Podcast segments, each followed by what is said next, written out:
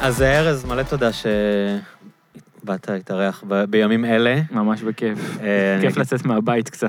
כן, אז תרוץ ל- לאנשים. משפחות, ו... כן, מה זה... לא יודע, כל יציאה מהבית הופכת להיות כאילו חוויה, אפילו בלי שאתה עושה. רק הדרך לכאן היה כיף.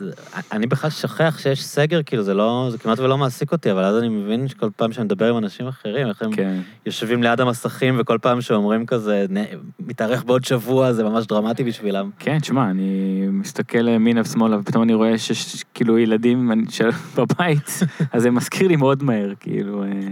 אה, כן, זה... לא יודע, איכשהו התרגלנו לזה, אבל אה, בסדר. מת קיצור. שהם יעופו כבר. תשמע, גם בשבילם זה, כן. גם בשבילם זה קשה. אה, ואתה יודע, גם הם איכשהו התרגלו לזה, ילדים קטנים, אבל גם הם כאילו כבר נראה להם נורמלי. אתה מאלה שחוששים שכאילו זה עושה נזק לטווח ארוך, שזה פוגע ב... לא יודע, לא, אני מאלה שלא... שלהם. לא כל כך, לא. תשמע, אה, אתה יודע, אה, בסך הכל אה, לא במצב הזה, אני לא חושב. אני לפחות לא חושב על הדברים האלה. אה, לא, סתם העניין היומיומי, בעיקר כן. לחזור לשגרה, לא, לא חושב הרבה יותר מעבר לזה. יש לך ניחוש? לא, אני... תשמע, אני, אני, אם היית מדבר איתי לפני איזה שבוע-שבועיים, הייתי די אופטימי שאנחנו עוד שנייה בסוף, אבל זה כבר לא נראה ככה. הווריאנט, הווריאנט. אז אה, אני לא יודע, תשמע, אני כבר לא... כאילו, אני בן אדם די אופטימי, בסך הכל, אז אה, אני מקווה שכן, אבל אין לי, אין לי איזה ניחוש. אני חושב שזה קשור לחורף, אני לא מבין למה, כאילו, אה, אני לא שומע אף אחד מציע את ההסבר הזה, אבל אם מדברים על סופר ספרדרים, כן. אנשים כאילו מתקררים, חורף, הם מתעטשים אחד על השני, נראה לי כן, זה... יכול זה- להיות, וגם נהיה קצת יותר קר, וזה אנשים בבית, אין לי מושג.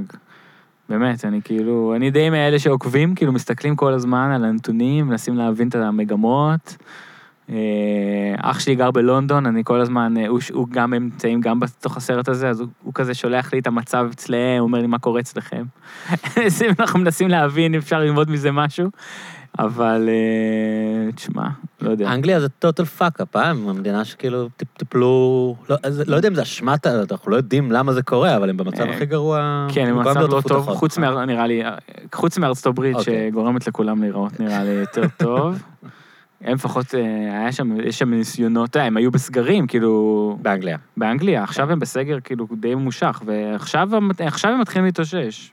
זה מה שאני ראיתי, יש שם ירידות משמעותיות, והם גם יחסית מחסנים ביחס לאירופה, לא כמו פה, אבל ביחס לאירופה ברמה, בקצב הרבה יותר. כי הם עשו ברקזיט, אז הם לא תקועים עם כל הבירוקרטיות של האיחוד. יכול להיות, האמת שאני לא יודע מה הסיבות שדווקא הם, יכול להיות, הם גם התחילו ראשונים, כן, הרגולציה כן. אצלם, הם לא כפופים לרגולציה כן. של האיחוד האירופי, אז הם אישרו יותר מהר את הזה. אז התחילו גם לחסן יותר מהר, ו... ונראה, אז הם גם כאילו איזשהו בדרך, תהליך יציאה, אבל עדיין הם גם בסגר שם, עדיין. אני, אני רוצה לדבר איתך על הרבה דברים. אה, אני קודם כל, אני אגיד תודה ל- ליאיר קלדור, אה, חברי, כן. כאח לי, ש... שיצר את החיבור בינינו. כן. אתם, נכון. אה, בעצם אתם עושים פוסט-דוקטורט ביחד, נכון? כן. עכשיו זה כאילו מצחיק, לא יודע, אנשים יכולים לשמוע, עושים פוסט-דוקטורט ביחד, יכולים לדמיין אותנו, שנינו יושבים במעבדה או באיזה משהו. תכלס אנחנו, קודם כל אנחנו לא רואים אחד את השני כי קורונה, אוקיי. וזה, גם כל הפוסט הזה הוא, בעצם יש לשנינו משרדים באוניברסיטת תל אביב, אבל כאילו, יאיר בכלל, כאילו, זה סתם אנחנו... אותה תוכנית, אבל זה לא שעובדים כן, אנחנו בדיוק. אנחנו בעצם מקבלים מימון מאותו מקור, אוקיי. מאותו מקור מימון, ועל הנייר אה, זה, ואנחנו, יש- כן, יש לנו כאילו מפגשים וזה, אבל, אבל אנחנו לא עובדים ביחד, כן.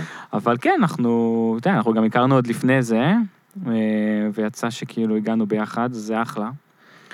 אה, כן, אז, אז באמת אני רוצה לדבר איתך על הנושאים שאתה חוקר וקראתי עליהם קצת, ואני אשמח אה, לשמוע ממך כן, בכיף. יותר בפירוט, אבל אה, קודם, כי זה נראה לי קצת אולי קשור לדברים שאתה מתעסק בהם, מעניין אותי לשמוע את הטייק שלך על, ה, על הנושא החם של השבועיים האחרונים, של מה שקורה עם האוצר, אם, אם, אם יש לך מחשבות על זה. אה, כי היה... בקרב לא, של אה, מרידור כץ. גם המרידור כץ, וגם ישר אחרי זה התלבש על התוכנית החדשה של המענקים, שאומרים עליה שהיא, כן. אתה יודע, עוד פעם אה, דיבור על זה של מינהל תקין, והחלטות כן, לא אחראיות.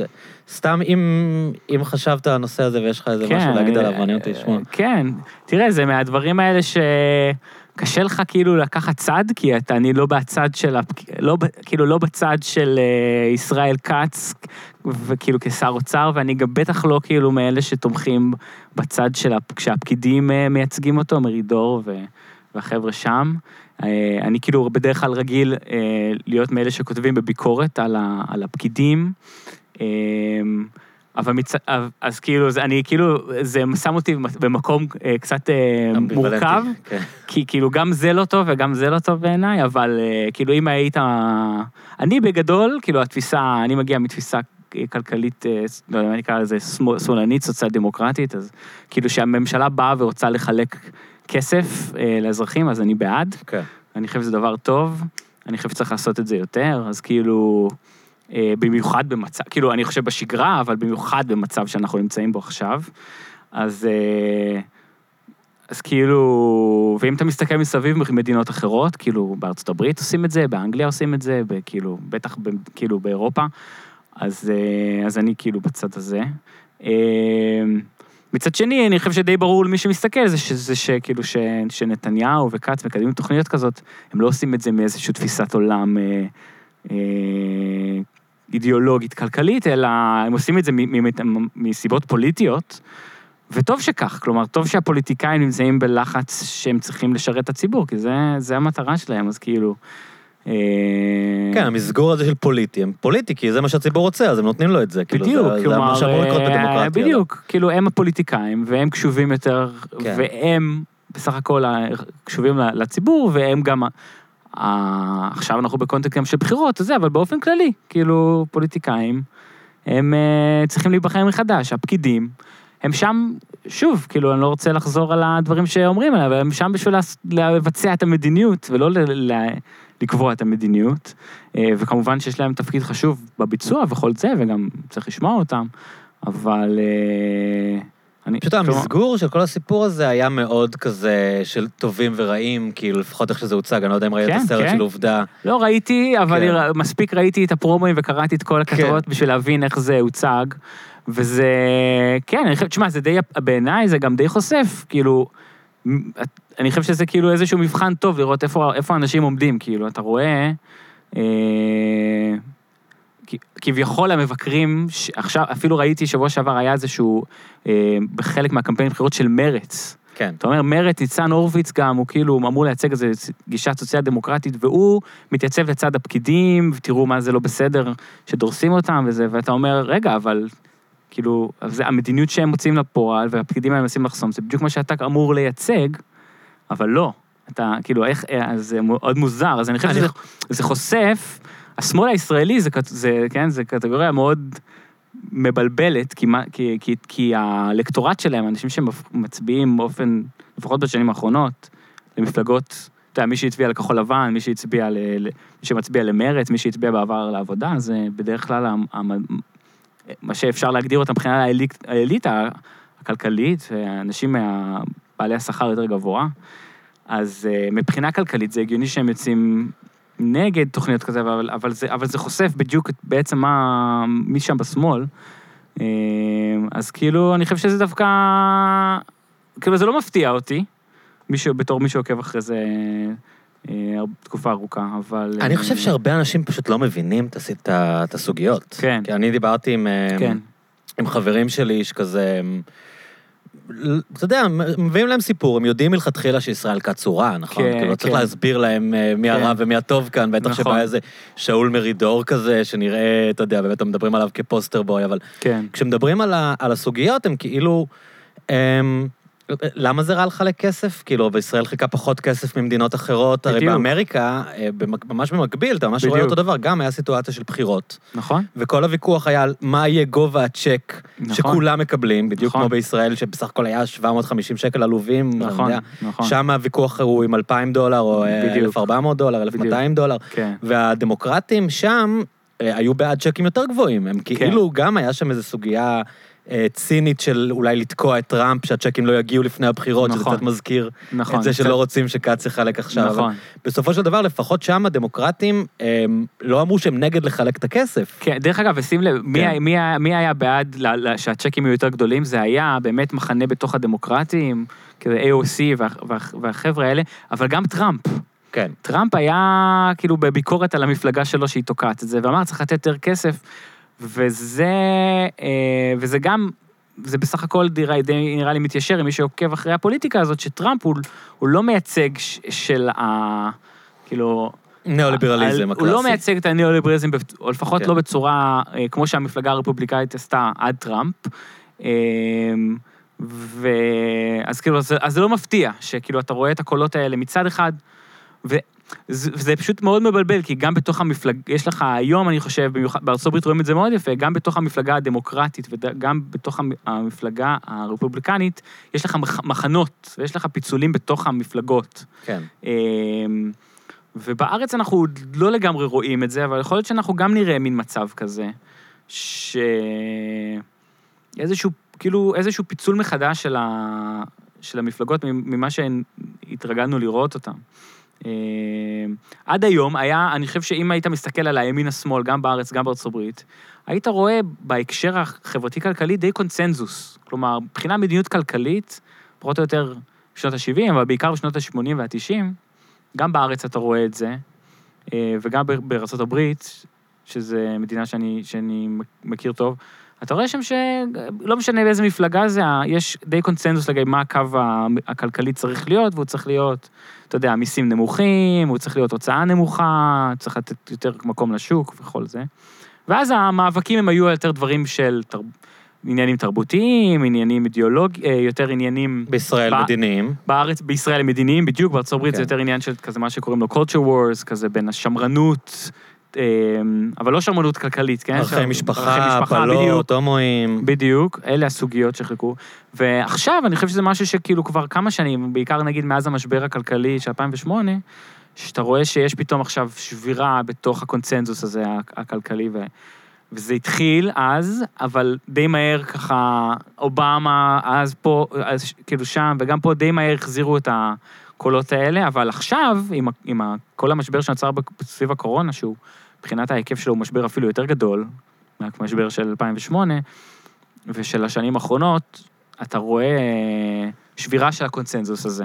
אתה רואה כל מיני, אתה רואה את זה גם בהקשר של האליטה הכלכלית, כלכלנים אה, בינלאומיים שמתחילים לדבר על זה שכאילו, אז נגיד, במשבר של 2008, הדיב- הדיבור היה, הממשלות לא צריכות להוציא יותר מדי, זה זמן לצנע, דיברו הרבה על הגירעון, על הדפיציט, על החוב. הגירעון, כן. החוב מאוד מסוכן, צריך ל- להיזהר.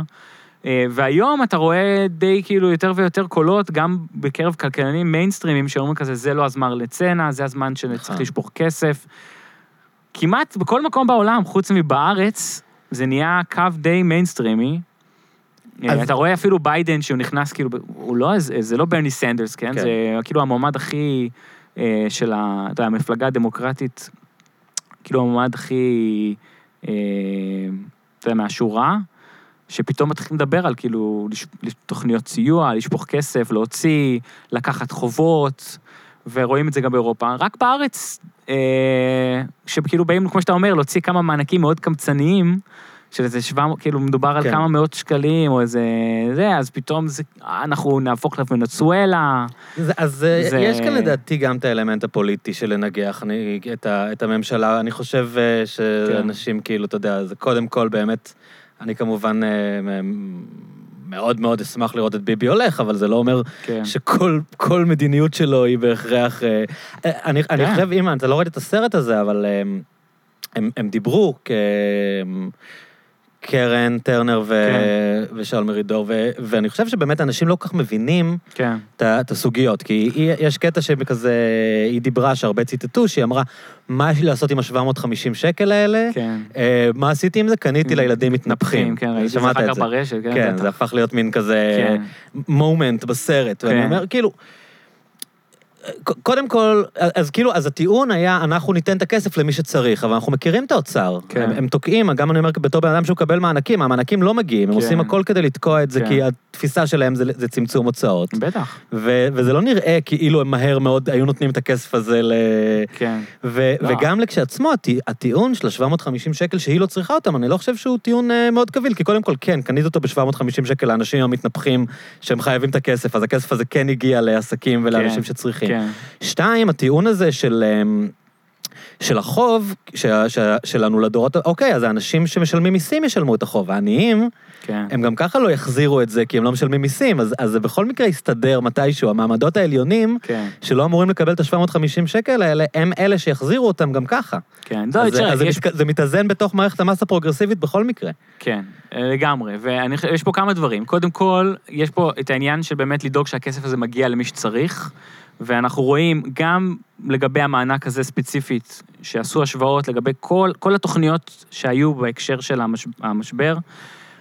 התוכנית היחידה שהיה מיצוי כמעט מלא, ש-90 ולא יודע, 8 אחוז מהכסף באמת עבר, זה התוכנית של המענקים, כי היה הרי, כן. היה גל ראשון של מענקים, אני חושב שהיה, לא זוכר אם היה אחד או שניים, כן. זה מכל התוכניות שהציעו כסף, אתה יודע, להכשרות, כסף שילך לעסקים קטנים.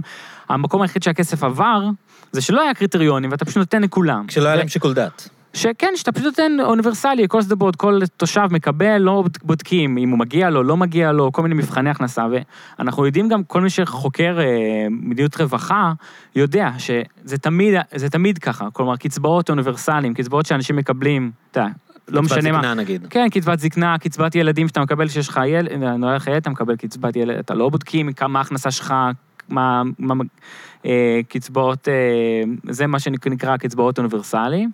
אה, וכל קצבה אחרת, שזה תלוי מבחן הכנסה, תלוי כל מיני קריטריונים, דורש מאנשים ללכת לביטוח לאומי, לעשות את הטופסיאדה. ושם אנחנו יודעים שהכסף הזה בסוף לא מגיע, הוא מגיע באחוזים. אז יש פה את העניין של המיצוי.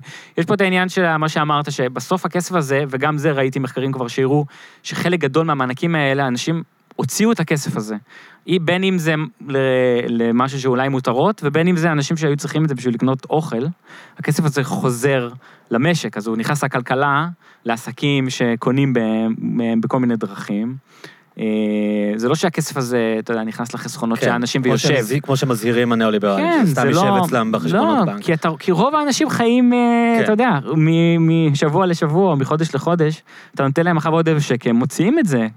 אה, כן, המחיר שכמה מיליונרים זה יישב אצלם בחשבון, הוא הוא באמת מין עלות עלות יישום שהיא שהיא כנראה כן. בטלה. עכשיו, תשמע, אני הטי- יכול-. ורק דבר, כן. רק להשלים, הטי- והטיעון הכי, אני חושב, הכי מעצבן, שהוא, שומעים אותו כל הזמן, זה הטיעון- הזה של הדורות הבאים. הבאים. כי למה זה, זה, זה דמוגוגיה? כי, כי יש פה כמה עניינים. קודם כל, מבחינת החוב, אנחנו ראינו, ואפילו אני חושב שנתניהו דיבר על זה במסיבת העיתונאים האחרונה שהוא עשה על המענקים, אמר, "ה- לא יקר לנו לקחת אה, הלוואות, כלומר, המדינה, זה לא כמו שאתה הולך עכשיו לבנק ואתה מקבל הלוואה ואתה מקבל עליה ריבית כאילו בשמיים וזה, אתה, כלומר, גם ישראל וגם מדינות אחרות אה, מגייסות אה, כסף ולוקחות הלוואות בריבית אפסית, כלומר, זה כסף שאין עליו הרבה, הרבה תשלומי ריבית.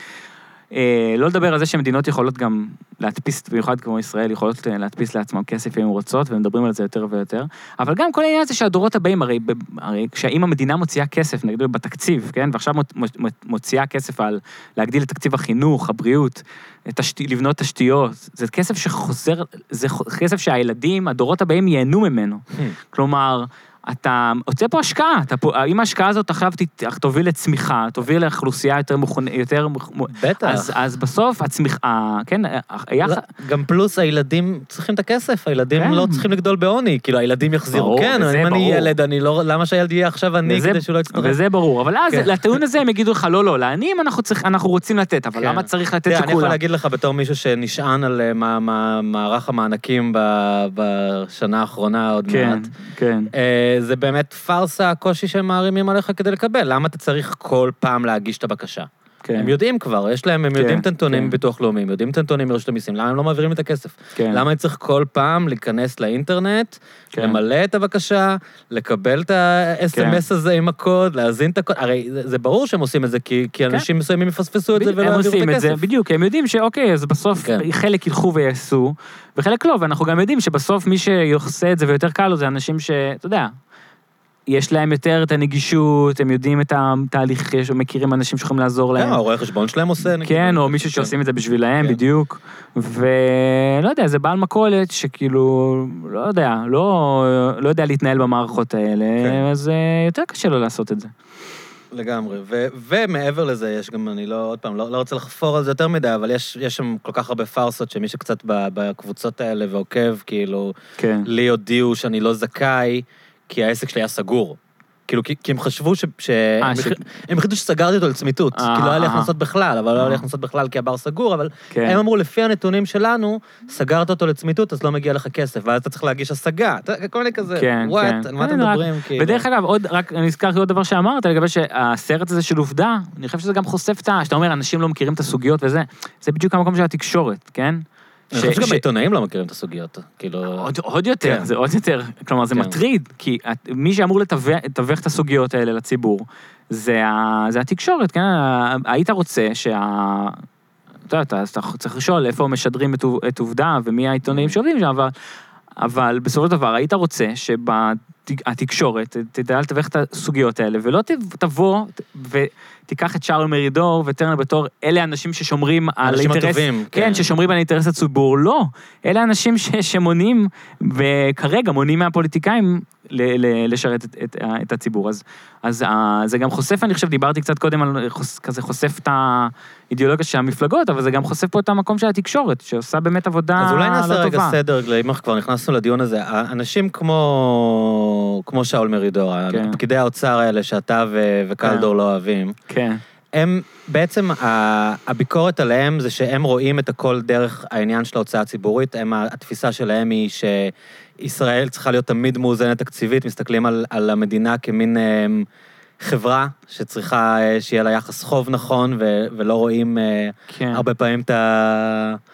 את הצרכים החברתיים האמיתיים, אלא מסתכלים על זה רק דרך הפריזמה הזאת, כן, כאילו? תראה, אני חושב שזה זה, זה קבוצה שאנשים, כמו שאתה אומר, זה, אני לא, אין לי שום דבר, אה, אני לא מכיר את האנשים ברמה כן. האישית ואין לי שום דבר אה, להגיד עליהם ברמה האישית, אני מדבר עליהם כ, כפקידים, כ, כאנשי מקצוע, וגם אנחנו רואים את המגמות האלה כבר בישראל משנות ה-80, זאת אומרת, אה, זה לא ספציפית על שאול מרידור. וכן, אלא מי שהיו בתפקידים האלה לאורך השנים, שצברו המון כוח, המון כוח, אה, משרד האוצר וה, וה, והפקידים הבכירים שם, אה, לקבל החלטות שבעבר אה, הדרג הפוליטי היה מקבל.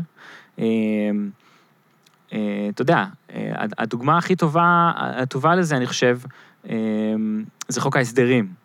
אוקיי? שזה בעצם מנגנון שהומצא ב-84, 85 סביב תוכנית הייצוב. מה זה חוק ההסדרים בעצם? זה בעצם שורה של, חקיקו, של חקיקות, שבמקום שהם יעברו בכנסת, בדיונים בצורה הפורמלית שבה אה, חברי הכנסת, שהם מייצגי הציבור, ידונו ויקבלו החלטות במסגרת הוועדות ובכנסת ויצביעו, אלא פשוט האוצר מגבש תוכנית של אה, חוקים, והכנסת צריכה להצביע על זה, כי זה ביחד עם התקציב. כבנדל. כאילו, כבנדל. הכל או כלום. כן, כל החוקים ביחד, הם מקבלים את זה, ידוע כבר היסטורית שהם מקבלים את זה איזה 24 שעות לפני שהם צריכים להצביע ככה שהיכולת שלהם שזה באמת... ספר עצום. כן, זה, אתה יודע, משהו כמו 400 עמודים של רפורמות שאתה צריך, אתה יודע, לעשות מחקר, רק איזה כן. שבוע להבין מה כתוב שם. ואתה יודע, ויש פוליטיקאים שלאורך השנים אה, למדו לעשות את זה, אבל זה, זה, לא, זה לא תקין, וזה ב- ב- בהחלט לא, לא דמוקרטי. כשחלק מזה, אני אתערב, חלק מזה זה גם אה, הקפאה של חוקים שהכנסת קיבלה. אז כלומר, הכנסת לגמרי. מחוקקת חוק, ואז... ב- לגמרי, אז חלק ואז מזה... אומרים, הוא לא ייכנס לתוקף כן, השנה. אנחנו עכשיו מקפיאים את כן. החוק. חוק, אה, כן, אתם, הכנסת עכשיו מחליטה שהיא רוצה להעביר חוק חינוך חינם מגיל שלוש, עושה את כל הת- התהליך, זה עובר בכל הוועדות, ואז אה, מחוקקים את זה, זה עובר, ובחוק ההסדרים מקפיאים את זה, ויכולים להקפיא את זה שנים. חלק מחוק ההסדרים זה כל שנה שיש חוקים שהם מקפיאים אותם כל שנה מחדש, עוצרים אותם. אז אתה אומר, מה, מה זאת... אז, אז, אה, אז יש פה כל מיני... אז אז זה, ככה זה עובד, השיטה הזאת, ו, ו, ויש, זה מנגנון אחד, יש מנגנונים אחרים, דרך החשבים, כן, אה, במשרד האוצר יש חשב בכל משרד, כל משרד ממשלתי בעצם לא יכול להוציא שקל, לא יכול לה, להעביר תוכנית בלי שמשרד האוצר חותם על זה, אז הוא יכול להעביר את התוכנית, לחתום, הוא יכול לא לחתום. אה, עכשיו, אתה שאלת כאילו מה, מה מניע אותה, מה... שוב, אני לא חושב שהם אנשים רעים, אני חושב שהם אנשים שיש להם אידיאולוגיה מסוימת, ש, ש, שככה הם רואים שצריך לנהל את, ה, את הכלכלה במיוחד, ואת את ה, אם זה אותו התקציב, ו... והאידיאולוגיה הזאת, שוב, היא הייתה, אמרתי קודם, היה קונסנזוס די גדול לגביה. בשנים האחרונות אנחנו רואים שינויים, אה, אבל אצל החבורה הזאת בינתיים, כשאני אה, אומר חבורה הזאת, זה אני אומר, מי, ש... מי שכיהן בתפקידים האלה של הפק... הפקידות הבכירה במשרד האוצר, אה, אנחנו לא רואים את השינוי, אנחנו רואים שבאמת הם מחזיקים באותה תפיסת עולם, לא נותנים למציאות לבלבל אותה, מה שנקרא. ותראה, אתה רואה עכשיו קצת פרוטוקולים שנחשפים לגבי דיונים שהיו, שהתחילה הקורונה, שהמשק נכנס למשבר אדיר. ואתה רואה שמה שמדאיג את האנשים האלה זה לא, לא, אסור להוציא כסף, אנחנו, המספרים לא יסתדרו טוב, אנחנו נעבור... עכשיו, זה, זה אבסורד, כן? זה ממש... אה, אה, אה, אני חושב שזה צריך להרים איזשהו... בציבור צריך, אנשים אמורים לכעוס מזה, אבל כמו שאתה אומר, הם לא, לא, לא, מכל מיני סיבות. אני חושב שאחת לא... הסיבות זה החוסר אמון הטוטלי שיש לאנשים במערכת הפוליטית. כאילו, יש מין מחשבה נכון, שהפוליטיקאים נכון. הם אנשים אינקמפטנט נכון. ומושחתים, והם אנשי מקצוע, אז לאנשי מקצוע אני סומך. הוא נכון. דיבר כל הזמן, מרידור בסרט הזה, שאול מרידור דיבר על זה של... אה, כל, כל הרי הפריזמה, הפרספקטיבה היא של כן. מנהל תקין. נכון. מנהל תקין, ו- ואני נכון. עוקב במקביל אחרי מה שקורה בארצות הברית. הוא, הוא אומר שם, אה, שאול מרידור, אתה היית רוצה שדרג מקצועי לא אה, יחווה דעתו ויבקר? באמריקה הקונגרס מעביר את החוקים האלה. נכון. אין, אין אה, גוף, אין שאול, אין שאול מרידור, ראש אגף כן. תקציבים, שאומר לה, לכל אה, סנאטור או כל חבר בית נבחרים מה להצביע. הם מחליטים על חבילת סיוע, אז מתנהלים כן. אה, דיונים פרלמנטריים, וזה עובר או לא עובר. כן. אז פה יש פה עוד, קודם כל, אני חושב ששוב, מנהל תקין זה דבר חשוב, אני חושב שכולם כן. יסכימו, אבל אתה יודע, אתה יכול לעשות מנהל תקין בכל מיני דרכים, אתה, אתה יכול להעביר אה, כל מיני דברים, כן? כן? אז מנהל תקין זה, אוקיי, אנשי מקצוע. ושוב, גם אני חושב שבסך הכל זה טוב שמשמיעים את הקול שלהם, בסופו של דבר הם מינוי של הפוליטיקאים. צריך גם לבוא ביקורת לפוליטיקאים שמינו את החבר'ה, החבר'ה האלה לא אה, ישבו שם והם לא מינוי לכל החיים. כן. אה, אז, אז גם צריך לשאול למה הדרג הפוליטי ממנה את הפקידים האלה, הוא ממשיך למנות את הפקידים האלה. אה, ויש פה גם עניין, חבר'ה, בארץ, במיוחד, הזכרת קודם את הקונגרס, שבכל זאת אני חושב שהרבה מהמשילות... ש, שבישראל מדברים עליה, אה, יותר ויותר בשנים האחרונות הממשלה אה, מובילה את המהלכים האלה, והכנסת, שזה בעצם הגוף שהוא היה אמור להוביל את... החלטה לגבי תקציב, תוכניות, אה, חוקים, זה דברים שהיו אמורים לצמוח מהכנסת, שהם באמת משקפים יותר טוב את, את נציגי הציבור, ודו, וזה דבר של, שבאמת ישראל, אני חושב ש, שמשהו קורה פה ש, שגם לא מספיק שמים לב שהממשלה, ואנחנו עכשיו רואים מה זה הממשלה? זה בעצם ראש הממשלה בשנים האחרונות, אמ, שמנהל את כל העסק.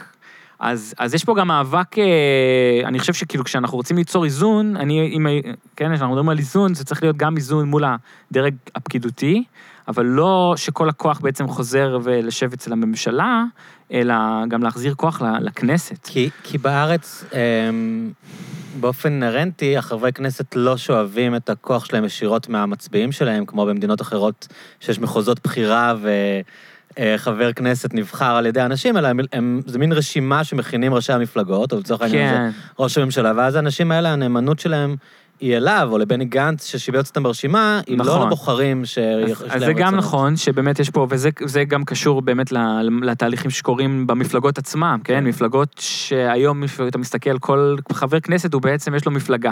כלומר, כן. עופר שלח לא מסתדר עם מאיר לפיד, אז הוא מקים מפלגה. עכשיו, הוא אולי בעצמו יודע שאחר כך הוא ייכנס לתוך מסגרת גדולה יותר, אבל הוא רוצה... אה, ובעצם רק בליכוד ובעבודה, שאני לא יודע מה נשאר מהם, יש עדיין איזשהו פריימריז. אה, אולי במרץ יש עדיין איזשהו תהליך, אבל ברוב המפלגות החדשות, כמו שאתה אומר, וזה, וזה הליך בעייתי, בגלל שאתה שואל, איפה המקום של הציבור, נגיד, להתארגן ולהשפיע, אז הוא יכול להשפיע, כמו שאתה אומר, בקלפי, ואז הוא יכול לבחור רק את המפלגה, ואין לו כל כך יכולת, כמו שבעבר, נגיד, לקבוצות מאורגנות, כמו איגודי עובדים, היה יכולת לעצב את הרשימה, אה, נגיד, במפלגות, אה, כמו ש... כן? אה, או, או בכלל, חבר, כאילו, חברה אזרחית שמתארגנת ואומרת, אנחנו עכשיו נפעיל לחץ, נכניס אנשים שאנחנו תומכים בהם לכנסת, ואז הם ישרתו אותנו. אז אתה צודק, זה בעצם מגיע מכמה מקומות, זה מגיע גם באמת מאיך שה, שהמפלגות אה, פועלות, זה מגיע, אני חושב, מה, מהממשלה של יותר ויותר לקחה סמכויות, שבעבר לא, לא היו אמורות להיות בדרג של הממשלה, אלא היו אמורות להיות אצל הכנסת, ובעיקר, אני חושב, כמו שהתחלנו אותו, באמת הדרג הפקידותי אה, שמגיע מצד משרד האוצר, ש... עד, עד, עד לאחרונה, הוא והממשלה היו די בתיאום, כלומר, הדרג הפקידותי, הפקידותי ביצע את המדיניות שהממשלה גם... אה, או הפוך. אה, או הפוך, בסדר, אבל הם עבדו, בש, הם עבדו בשיתוף פעולה ובהסכמה.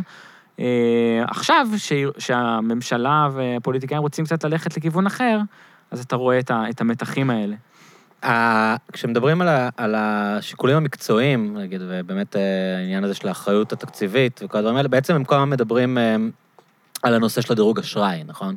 האזהרה, מה שגם בסרט, אני מספר לך, אני אעשה לך ספוילרים לסרט, כן. אז אה, מרידור, הוא, הוא, הוא מדבר שם על אה, איך כן. זה יתפרש, כאילו איך זה יתפרש המדיניות שלנו, וכשהוא אומר איך זה יתפרש, כן. הוא מתכוון, אני חושב, כן. לסוכנויות דירוג האשראי. כן, לגמרי. בדיעבד, הוא טעה, כלומר, דירוג האשראי של ישראל לא נפגע בגלל נכון, המדיניות הזאת. נכון. אבל זה, זה נראה כאילו זה הפריזמה שמסתכלים על זה, נכון? כאילו זה מין איזה... הם מסתכלים על זה, אבל אני חושב ש...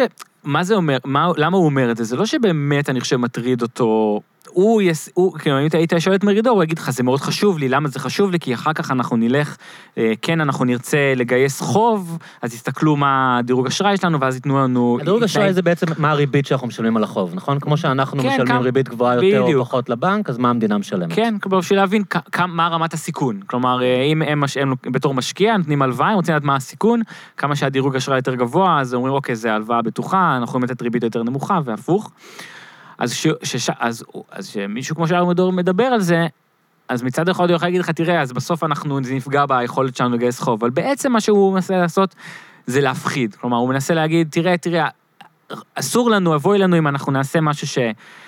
אז בעצם הוא אומר, אנחנו ניתן לסוכנויות אה, הדירוג להכתיב מה תהיה המדיניות החברתית-כלכלית בישראל. הם יקבעו, הם, מה שהם יאהבו. הבנקאים ב... בוול סטריט. כן, הבנקאים בוול סטריט, או איפה שהם לא יושבים. כן.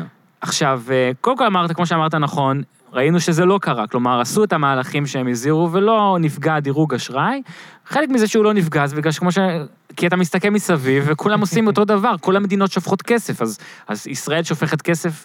ההפך, אני הייתי חושב, אולי הם היו יכולים להוריד, אתה יודע, זה היה יכול אולי להטריד אותם ש, שדווקא המדינות...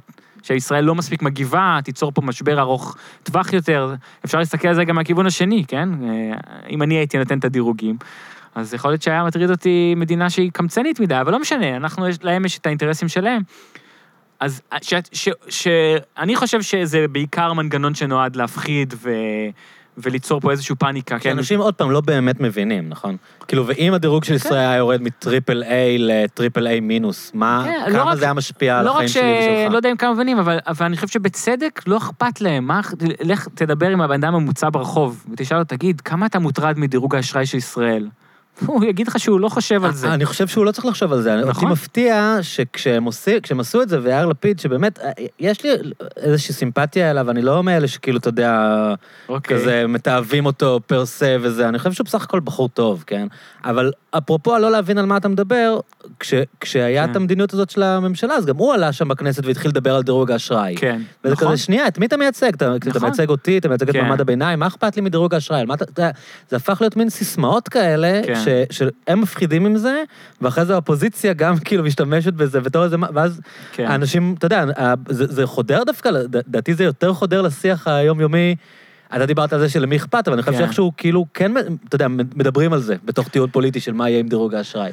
יכול להיות. אני, אני אופתע, לא אני חושב שמי שיש, אני חושב שיש קבוצה מסוימת באוכלוסייה, סוג של אליטה, מעמד בינוני גבוה, שקוראים, אתה יודע, קוראים דה מרקר, קוראים גלובס, חשוב להם הדברים האלה, וכמו כן. שאמרת קודם, זה בסוף האוכלוסייה שאולי...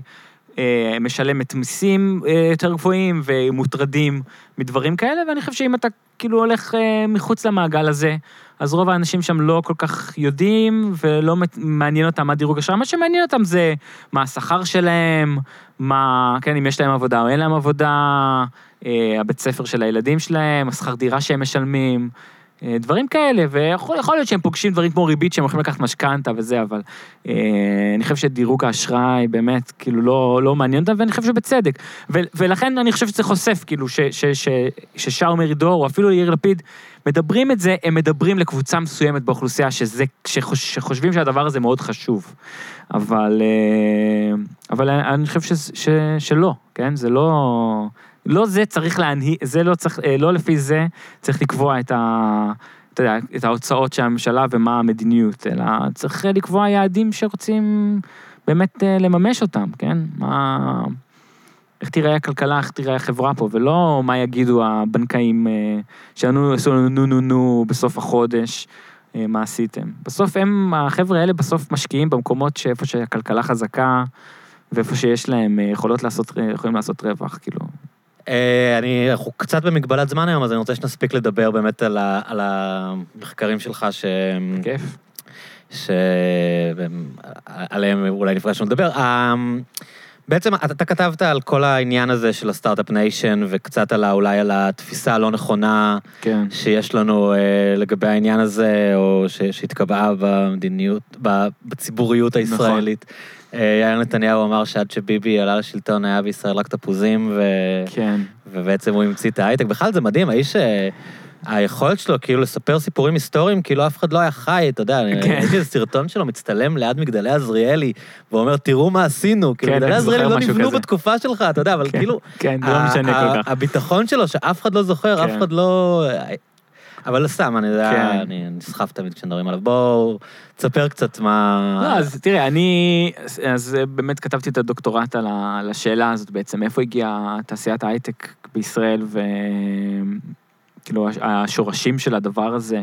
אז כאילו, קודם כל, אני חושב שהנרטיב המקובל בציבור, איך שאני מבין אותו, איך שאני הכרתי אותו בעבר, ואיך שאני רואה אותו, זה ש...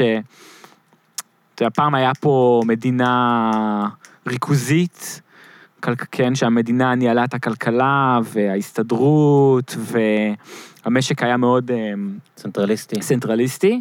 אבל אז, מכל מיני תהליכים, נגיד משנות ה-80 וה-90, היה פה איזשהו תהליך של ליברליזציה, הפרטה, וכאילו המדינה פינתה את, את, פינתה את, ה, את המקום בשוק למגזר הפרטי, יצרה איזשהו כאילו שוק שהיזמים פרטיים יכולים לפעול בו, ואז באיזו צורה כאילו ספונטנית נוצר פה איזשהו הייטק וזה, והיוזמה הפרטית. תפסיקו להפריע לאנשים היצירתיים בדיוק, ליצור. כאילו המדינה כאילו. שהיא בעצם בדרך כלל מין מכשול, היא, היא בירוקרטית, היא הכל כזה מאוד איטי, יש המון זה. רק מפריע, וברגע שהמדינה הפסיקה לה, להתערב ולהפריע, אז פתאום צמח פה איזשהו משהו. שכאילו, אפילו אולי הוא היה מגיע פעם, אם, לא רק, אם רק לא היו מפריעים. אז, אז uh, מה ש... כאילו, מה שאני גיליתי ומה שאני רואה, אתה יודע, במחקר, ואני חושב, אני מניח שחלק מהאנשים זה לא לגמרי חדש, אבל זה שבעצם המדינה הייתה מאוד מעורבת בתהליך הזה, היא בעצם יזמה אותו, כלומר, היא ממש תכננה ברמה של, קבעה שיש לנו פה תעשייה, אה, מה שהיה כאילו תעשייה אה, מסורתית, כאילו אם אתה הולך, אם אתה מסתכל על ישראל בשנות ה-70-80, אז התעשייה הכי משגשג, כאילו הכי גדולה זה טקסטיל, בגדים, זה, כן?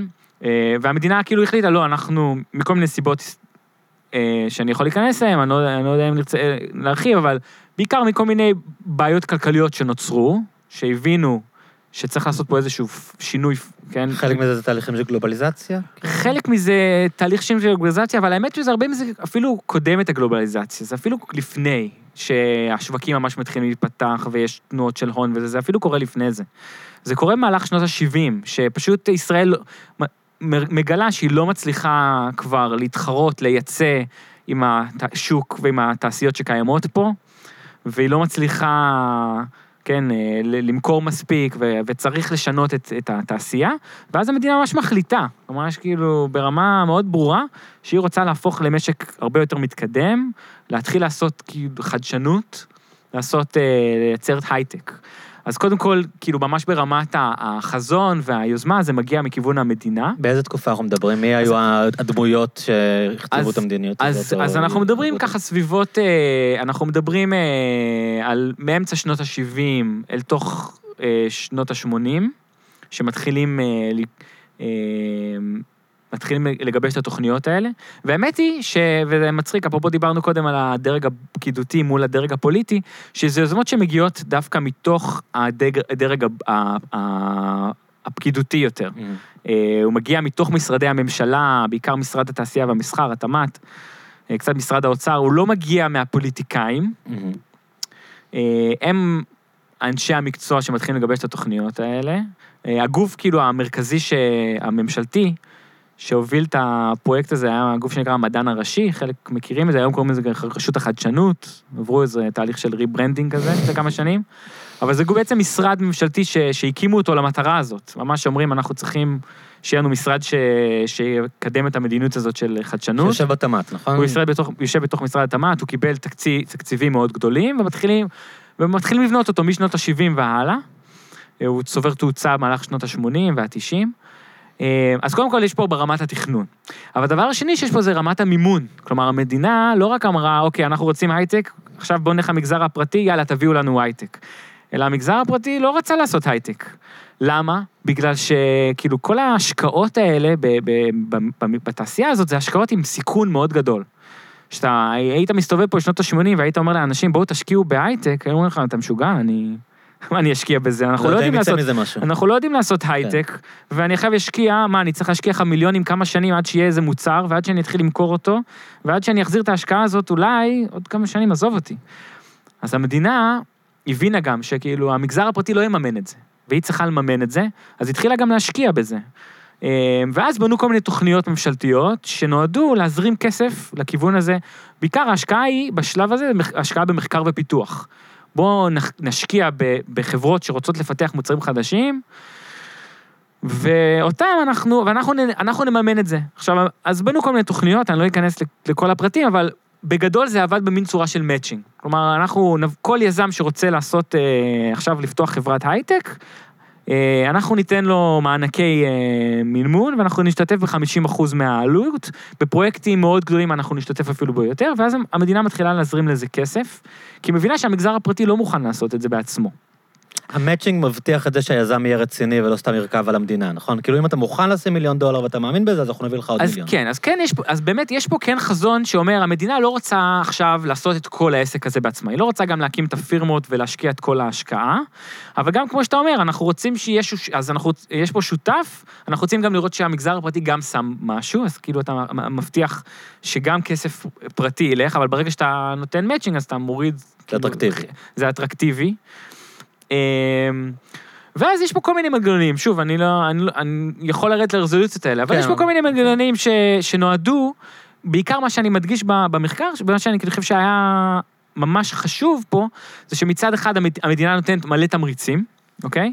נותנת כסף, היא גם נותנת, היא בונה תשתיות, היא בונה, כן, היא עוזרת לחברות האלה, אתה יודע, בשנים האלה זה עוד היה עניין, להשיג גישה למחשבים, אה, להשיג גישה, ל, אתה יודע, לנסוע לחו"ל, ליצור קשר עם חברות בחו"ל, עם ספקים, עם לקוחות, אז המדינה עוזרת כאילו לתווך, לעזור לחברות האלה להגיע, להגיע לשוק שלהם, אז היא עושה כל מיני דברים, אבל מה שהיה פה מאוד חשוב זה שגם מאוד מוקדם, קבעו כל מיני רגולציות לגבי מה יקרה כשחברות יצליחו.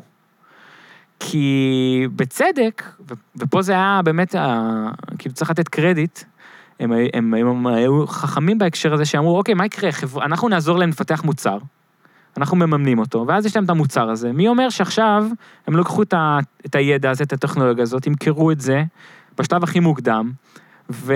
ויברחו עם זה, כלומר, וזה יברח מכאן. איך אנחנו כאילו נגיע למצב שיש לנו תעשייה של חברות, שממש, איך אנחנו ניצור כאילו תעשיית הייטק ישראלית, של חברות גדולות, שכאילו לא רק עושות, מפתחות טכנולוגיה, אלא גם מייצרות אותו, גם מוכרות אותו, גם כאילו קמות, כן, איפה אתה, מאיפה, מאיפה, איך, נת, איך, נת, כאילו לא היה, איך, מה שרוצים להקים זה מין צ'ק פוינט כזה, אמדוקס, אלביט, סייטקס, חברות כאלה שיהיו חברות מלאות, שיעסיקו עובדים, שאתה יודע, ש, שיהיו תעשייה, לא רק כאילו ימציאו איזה פטנט ואז ימחקו, ימכרו את זה. סטארט-אפ שעושה אקזיט. אקזיט, בדיוק. כן. הם בדיוק ניסו למנוע את האקזיט. ואז הם הכניסו כל מיני קריטריונים שאמרו, אוקיי, אם לקחת כסף ממשלתי, אנחנו ניתן לך המון אה, תמריצים, אבל אנחנו גם, יש לנו כל מיני תנאים שאנחנו קובעים, וכמה דברים חשובים ש, ש, שחייבו אז, זה קודם כל חייבו את החברות האלה לייצר בישראל. כאילו, אפרופו גל- גלובליזציה, אמרו להם, אם אתם מצליחים להמציא איזושהי טכנולוגיה, אנחנו רוצים שתייצרו אותה בארץ. שזה בעצם אומר שזה חייב את החברות לא רק להיות חברות שממציאות ומפתחות, אלא גם עושות ייצור. ממש כאילו מקימות מפעלים, אה, מתחילות למכור את המוצרים האלה מישראל. וגם אסרו עליהם המון שנים, זה משהו שהשתנה, נדבר גם על השינויים אם תרצה בשנים האחרונות, כי התעשייה הזאת מאוד השתנתה, כן. אפרופו אקזיטים, אבל בש... לפחות עד שנות האלפיים היה אסור להם למכור את, ה... את, ה... את הידע. מה שכאילו בשפה המקצועית נקרא IP, הקניין הרוחני. היה בעצם אס... אה, אסור על החברות האלה להוציא את הידע מישראל. אה, הם היו יכולות למכור אותו לחברה אחרת, או אפילו לחברות זרות, כל עוד שכאילו החברות האלה מתחייבות לשבת בארץ. והדברים האלה, שני הדברים האלה ועוד דברים אחרים, היו מאוד חשוב, חשובים, כי בעצם הם חיברו את התעשייה הזאת לא רק כאילו להיות חב... תעשייה שעושה innovation, אלא להיות תעשיית הייטק. כאילו ממש להקים חברות גדולות ו... ולהצמיח את התעשייה הזאת. ו... אז פה אנחנו כבר רואים, כאילו תיארתי כל מיני דוגמאות, שאתה אתה רואה כמה מדינה מעורבת ב... בתעשייה הזאת. לא רק בזה שהיא כאילו מממנת אותו, לא רק בזה שהיא היא דוחפת אותו קדימה, אלא שהיא... היא... בזה שהיא בעצם אה, גם... היא, היא לא נותנת לו לשחק במגרש של השוק החופשי ולעשות ליזמים לעשות מה שהם רוצים, אלא גם שומרים על איך אנחנו באמת דואגים שהתעשייה הזאת תהיה תעשייה ישראלית וכן הלאה. אז, אה, אז זה לגבי כאילו השאלה הזאת של Start-Up Nation. אז, אז Start-Up Nation צומח מהדבר הזה. הוא צומח מה- מהיוזמה הזאת של הממשלה, הוא צומח מהמימון הציבורי הזה, והוא צומח מה, ככה מהמשטר של הרגולציה הזאת. אה, ואתה יודע, ואני יכול לדבר, אה, עוד דוגמה מאוד כאילו חשובה זה כל העניין של הון סיכון.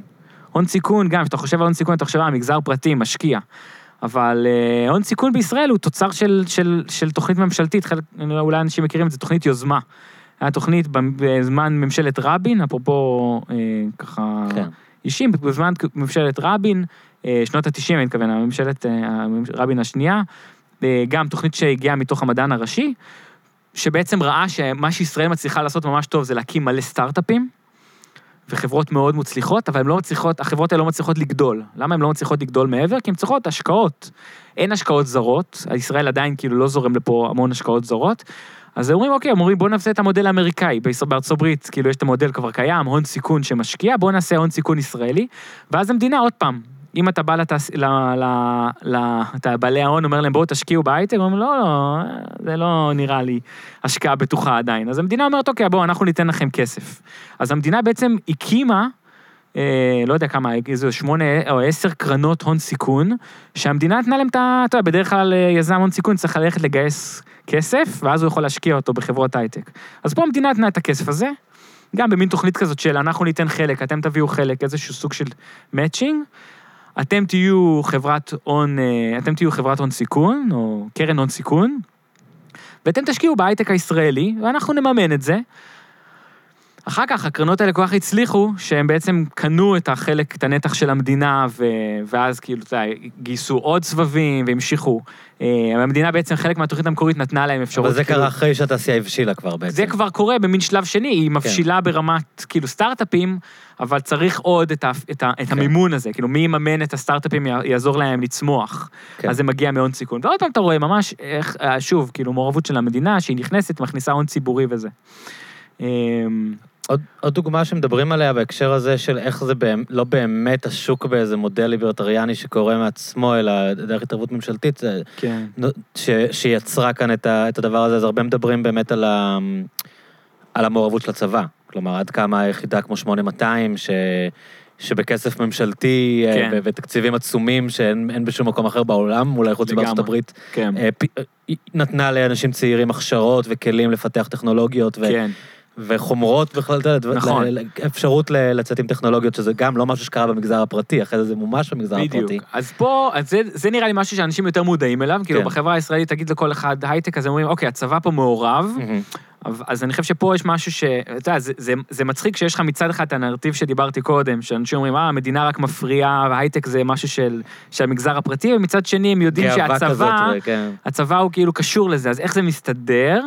כן, כאילו בעצם הסיפור על הצבא, שהוא, כמו שאתה אומר, הוא, מאוד חשוב, אני אולי אגיד עליו כמה מילים, אה, הוא בדיוק תומך בעניין הזה, שמראה איך המדינה היא חלק אינהרנטי מכל הסיפור הזה. אז באמת, זה כאילו זה, זה מגיע, גם כמו שאתה אומר, הכשרות, בעצם הצבא מכשיר את כל, הכ- חלק גדול מההון האנושי שאחר כך עובד בסטארט-אפים ואחר כך בחברות, אה, מקבל הכשרה מהצבא, אוקיי? מה זה אומר שהוא מקבל הכשרה? זה אומר שהכסף ציבורי מממן את ההכשרות שלו, אה, מוס, אתה יודע, תשתיות ציבוריות שהוא יושב כדי אה, לעבוד עליהן, וגם... הרבה מהטכנולוגיות שהמגזר הפרטי משתמש בהן, כאילו מפותחות בצבא, זה כמו מעבדת פיתוח ציבורית שמפתחת את הטכנולוגיות, אבל אז אה, נותנת כאילו לחבר'ה הצעירים לקחת את הטכנולוגיות האלה ולעשות איתם... למסחר אותם. למסחר אותם, בדיוק. המדינה לא באה ואומרת, אה, הצבא לא בא ואומר לכל, לכל החבר'ה, אתה יודע, ב-8200, רגע, רגע, כל הטכנולוגיות האלה הם, הם בבעלות שלנו, כן? ויש ויכוח, יש ויכוחים בזה, כמה זה בעייתי לדעתך? כי הרבה אנשים אומרים, חברה כמו NSO, שהיא היום עושה כן, מיליארדים, או כן. אפילו צ'ק פוינט, כן, אה, זה דברים ש-8200 עושים, והם פשוט עשו את זה בחוץ, הם לא, אפילו לא המציאו את הטכנולוגיה נכון, הזאת, או אולי הם נכון. המציאו אותה במסגרת הצבא, אז למה הפטנט כן. שלהם ולא בדיוק, הצבא? אז, אז מצד אחד אפשר לחשוב, אז, אז פה זה, זה סוגיה מורכבת, כי מצד אחד אתה אומר, אתה רוצה, אתה רוצה את המסחור הזה. כלומר, אתה רוצה כן. שהתעשייה תהנה מזה, אתה רוצה שה... אתה לא רוצה שהטכנולוגיות אה, יישארו בצבא, אתה רוצה שהם, אה, אתה יודע, אם אחר כך הדבר הזה מתורגם לאפליקציה או משהו שאני ואתה משתמשים בו ונהנים ממנו, אז אחלה, כן? כאילו, ה, כאילו האינטרנט... זה, זה, תש, זה תשתית וטכנולוגיה שהצבא האמריקאי פיתח, כן? אם הוא היה נכון, מחזיק את זה אבל איפה אצלו... החלק שלי בכסף? אני השקעתי בו, אז הופה, למה יפה. אני לא אז, אז, מצ... אז בדיוק, אז בוא נגיע, זה הצד השני, שאתה אומר, אוקיי, אבל איפה החברה נהנית מזה? כן. נכון? אנחנו, אנחנו השקענו בזה, החברה, החברה הש- הש- השקיעה בזה. אז, אז יש חבר'ה מאוד, יש קבוצה מאוד קטנה, אליטה קטנה שנהנית מזה, כי זה החבר'ה שאחר כך עובדים בתעשיות האלה, בתור עם יזמים, או עם פשוט בתור עובדים, והם נהנים מזה, אבל באמת, זה חלק מאוד מאוד קטן מהאוכלוסייה. למה רק הם נהנים? ופה אני חושב שבאמת, המדינה לא מספיק, אה, לא, והחברה לא מספיק מקבלת את, הנ, את הנתח שלה, כן? כלומר, זה יכול להיות... עכשיו, זה יכול לבוא בכל מיני צורות, זה יכול לבוא בצורה של מיסוי, שאתה, אז החבר'ה האלה יגידו, מיד, תראה, אני משלם... נלך, כן. אנחנו, לא, או שהם אומרים, או שהם אומרים, אני אלך, כן, אבל אז, אוקיי. אמ, או שהם אומרים, תראה, אני משלם המון מיסים. אז קודם כל, אומר, אוקיי, בסדר, אבל אתה מרוויח הרבה כסף, אז כאילו, בוא, ת, בוא תבין שאתה, מה שאפשר לך ומאפשר לך להרוויח כל כך הרבה כסף, השכר שלך זה, זה משהו ש... כן, שהוא נבנה על השקעה ציבורית ותרומה שלה. ו... וגם, אוקיי, בסדר, אז אנחנו, את- אה, אתה יודע, יכול- העובדים בתעשייה הזו משלמים שכר גבוה, אבל אתה יודע, צריך גם לבדוק כמה החברות האלה משלמות מס בישראל. ואז אתה נכנס. ואז אתה נכנס לדיון ש... שהוא דיון יותר מורכב, באמת, על מצד אחד, איך אתה רוצה. אתה רוצה שהתעשייה הזאת תישאר פה, כן? אתה לא רוצה שהיא תצא, ומצד שני, אתה רוצה באמת שהחברה תהנה, אז אתה צריך לחשוב על כל מיני אה, מנגנונים ש... שידאגו באמת, שגם הציבור יראה מזה אה, איזשהו נתח. זה יכול להיות בצ... בצורה של, אה, אתה יודע, מניות. כן. כאילו, המדינה יכולה להחזיק אה, מניות ב- בחברות האלה, להגיד להם, תעשו מה שאתם רוצים, בבתי תרוויחו. חולים יש מנגנונים כאלה, נכון? הרבה אנשים, נגיד, יש לך איזה מדען כן. שעובד על איזשהו פיתוח נכון. בתוך תל השומר, ואז יש להם אה, מערכות נכון. כאלה שמסדירות מראש מה יהיה שלו, מה יישאר בדיוק, מתוך גם, ה-IP בבית חולים. גם, ב, ב- גם בבתי חולים, כמו שתיארת, וגם באוניברסיטאות. Mhm. זה בדיוק, אותו, בדיוק המנגנון של איזשהו profit sharing, שהמוסד אומר, יש כל טכנולוגיה שאתה חוקר תפתח פה, אוקיי, נגיד סתם, 50 אחוז מזה שלך, 50 אחוז מזה של המוסד, ואז אנחנו, כן, אנחנו נהנים מה, מה, מהפירות העתידיים של הדבר הזה. זה בדיוק המנגנון. ואז, אתה יודע, אז באים אליך חבר'ה שאומרים, לא, לא, ברגע שהמדינה יש לה, או המוסד יש לו חלק, אז זה הורס את הבירוקרטיה. כן. אבל, אבל בגדול, אני גם מסכים, זה צריך להיות המנגנון שמבטיח שגם ה, גם הציבור ייהנה מה, מה, מהפירות של התעשיות האלה. אה, בדיוק, כאילו, חוקר שישב אחריו באוניברסיטה, הוכשר שם, ישב שם ויכל לפתח איזה לטכנולוגיה במשך עשר שנים, שילמו לו משכורת, כן, אוניברסיטה ציבורית או בית, ספר, או בית חולים ציבורי, כמו שאתה אומר, נתנו לו את כל התשתיות ואת כל התמיכה לפתח משהו, למה שאחר כך כאילו רק הוא ייהנה מה, מהדבר הזה? אמ, אז, אז אלה בדיוק המנגנונים ש, ש, שיכולים להבטיח דבר כזה. אמ, ויש מקומות שזה קורה, ויש, ויש מקומות שזה לא קורה. מה שאפרופו כאילו דיברת על אקזיטים קודם, אז התעשיית ההייטק הישראלית מאוד השתנתה בשנים האחרונות, ומי שעוקב אחריה מקרוב רואה את זה. כל הסיפור הזה של אקזיט הוא משהו שלא תמיד היה חלק מהתעשייה הזאת, כמו שאמרתי קודם. בהתחלה האקזיט היה נראה כאילו הכישלון, כן? המדינה או החברה לא, לא מעוניינת באקזיט. כאילו, מה עוזר לי שהחברה עכשיו, כן? מה, מה עוזר לי שווייז נמכרה לגוגל, ועכשיו כל ה... לא יודע, הם מחזיקים פה איזה מחקר פיתוח קטן, אבל, וכמה אנשים עובדים, אבל זהו, כל, ה, כל הרווחים הגדולים, וכל הידע, והעובדים, לטווח כן. ארוך, בדיוק, יושבים ב, ב, ב, אתה יודע, בסיליקון וואלי או בניו יורק, איפה שזה לא יהיה. כחברה אנחנו לא נהנים מזה. אז, אה, אז, אמר, אז כמו שדיברתי קודם, כל, ה, כל ה, התעשייה הזאת בהתחלה קמה במטרה למנוע את הדבר הזה. ולמה זה השתנה? זה השתנה לא בצורה, אתה יודע, לא בגלל שהתעשייה הזאת פשוט צמחה וזה איזשהו תוצר טבעי, אלא עם השנים שהתעשייה הזאת כל כך שגשגה, גם תעשיית ההייטק וגם תעשיית ההון סיכון שתיארתי קודם, נוצר פה לחצים פוליטיים לשנות את הרגולציות האלה. כלומר, אני ממש ראיתי את זה במחקר שלי בצורה מאוד ברורה. אתה רואה איך החל מתחילת שנות האלפיים, שזה ממש, נגיד, השלב שכבר יש כבר שגשוג ממש גדול, הכסף מתחיל לזרום. זה ה golden age של האקזיטים, נכון? כן. הכרומטיס, ועד כל הפתאום... אז, אה, כן, אז... זה גיבורים לאומיים כזה. אז, אז החלום הישראלי הוא נהיה לעשות אקזיט. בדיוק, אבל מתי זה נהיה, זה נהיה אקזיט? אז זה ממש מתחיל, אבל עדיין, בדיוק אותן הגבלות שדיברתי עליהן קודם, נגיד, מה שאסר על החברות לא, למכור ה, את הקניין הרוחני, את ה-IP, מנע אה, מכל חברה לעשות אקזיט, במיוחד מחברות שנשענו על, על כסף ציבורי, ובתקופה הזאת היו עוד חלק, אני חושב שבאותם שנים, אם אני זוכר את המספרים נכון, בערך בין 50 ל-60 אחוז מכל תעשיית ההייטק הישראלי נשענה על איזשהו מסלול של מענקים ממשלתיים. זאת אומרת, לפחות חצי מהתעשייה אה, הייתה מחויבת לרגולציות האלה, ואז תעשיית ההון סיכון ותעשיית ההייטק מתחילה ללחוץ על הממשלה לשנות את הרגולציה. כלומר, היא אומרת להם, היא אומרת להם מצד אחד למדינה, אה, אנחנו רוצים שתמשיכו לסבסד את הסקטור הזה, אנחנו רוצים את המענקים, כל הכסף שזורם, אבל בבקשה, אל תגבילו אותנו במה שאנחנו יכולים לעשות אחר כך בשוק. אל, אל תאסרו עלינו למכור את הידע, אנחנו לא יכולים לעשות אקזיטים, אנחנו לא יכולים לגייס כסף, אה, הון זר. וזה כאילו, היו מאבקים על זה, אפרופו כנסת ודיונים והדברים האלה. אמ, היו המון, היו ויכוחים בין המדינה ובין המגזר הפרטי לגבי השינויים האלה, אבל בסופו של דבר הם קיבלו פחות או יותר את מה שהם דרשו, ואז אתה רואה בצורה מאוד ברורה איך כל התופעה הזאת של אקזיטים הפכה להיות כאילו המודל הנפוץ, הסטארט-אפ, מה המטרה של הסטארט-אפ? זה לא לבנות חברה משגשגת שתתחרה בעולם, אלא להיות מספיק רווחי כדי ש... כן. שיקנו אותי, וזה מה שגם הכניס לארץ את כל, ה, כל המרכזים הבינלאומיים שהיום רואים אותם יותר ויותר. כזה, אה, אתה יודע, גוגל, אמזון, פייסבוק mm-hmm. שיושבים פה בארץ, מה זה אומר שהם יושבים פה בארץ? זה אומר שהם קנו סטארט-אפ, שעושה איזשהו פיתוח טכנולוגי מעניין שמעניין אותם, והם קנו אותו, ועכשיו במקום שהוא יהיה סטארט-אפ ישראלי שבפוטנציאל לצמוח, אתה יודע, אמרת סייטקס, או הופך להיות כאילו צ'ק אה, פוינט הבא, אז הוא הופך להיות מרכז פיתוח של גוגל, או מרכז פיתוח של פייסבוק. אה, אבל כל דבר שהם מפתחים שם שייך לתאגיד הזה.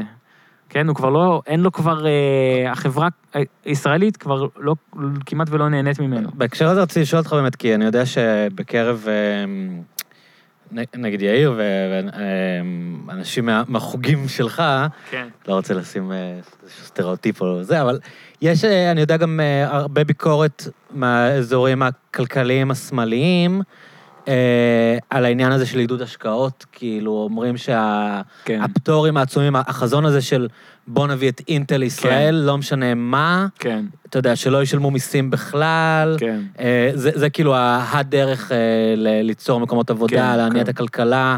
אה, עוד פעם, מדיניות כזאת של, אתה יודע, אה, בעצם לפתוח לגמרי, כן. ומינימום התערבות ממשלתית עד לרמה שהם, יש להם פטורים עצומים ממיסים ודברים נכון. כאלה. אה, שזה גם תופעה שקרתה בהייטק הישראלי, כאילו, לגמרי. ב-20 שנה האחרונות. כן. מה מה הטייק שלך על כל העניין הזה? אז כאילו? פה, אני חושב, אני, אה, כלומר, אתה צודק שאני חושב שהדעה הרווחת בשמאל זה שהמענקים האלה הם לא צודקים, ולמה לא משלמים, למה לא לתת הט- הטבות מס לחברות הכי רווחיות וגדולות. אני דווקא לא מסכים, אני חושב ש... אני חושב שהתוכניות האלה ולמשוך את, את החברות האלה לכאן, אה, זה כן דבר אה, חיובי, אבל, ופה כאילו הדגש שלי צריך להיות, מה התמורה? כלומר, מה מקבלים בתמורה? אחלה לתת להם הטבות מס, ואחלה שהם באים לפה, ואינטל מעסיק, זה, אני חושב, המעסיק הפרטי הכי גדול במשק. נכון. אנשים שעובדים באינטל, הם, אני חושב שאנחנו רוצים שיהיו מקומות עבודה כאלה. הם, והם משלמים מס הכנסה הם כשכירים. הם משלמים, הם, הם, מס- הם מרוויחים שכר גבוה, בתנאים, הם עובדים בתנאים טובים. זה לא, דרך אגב, עובדי אינטל, יש אינטל שעושים את ה...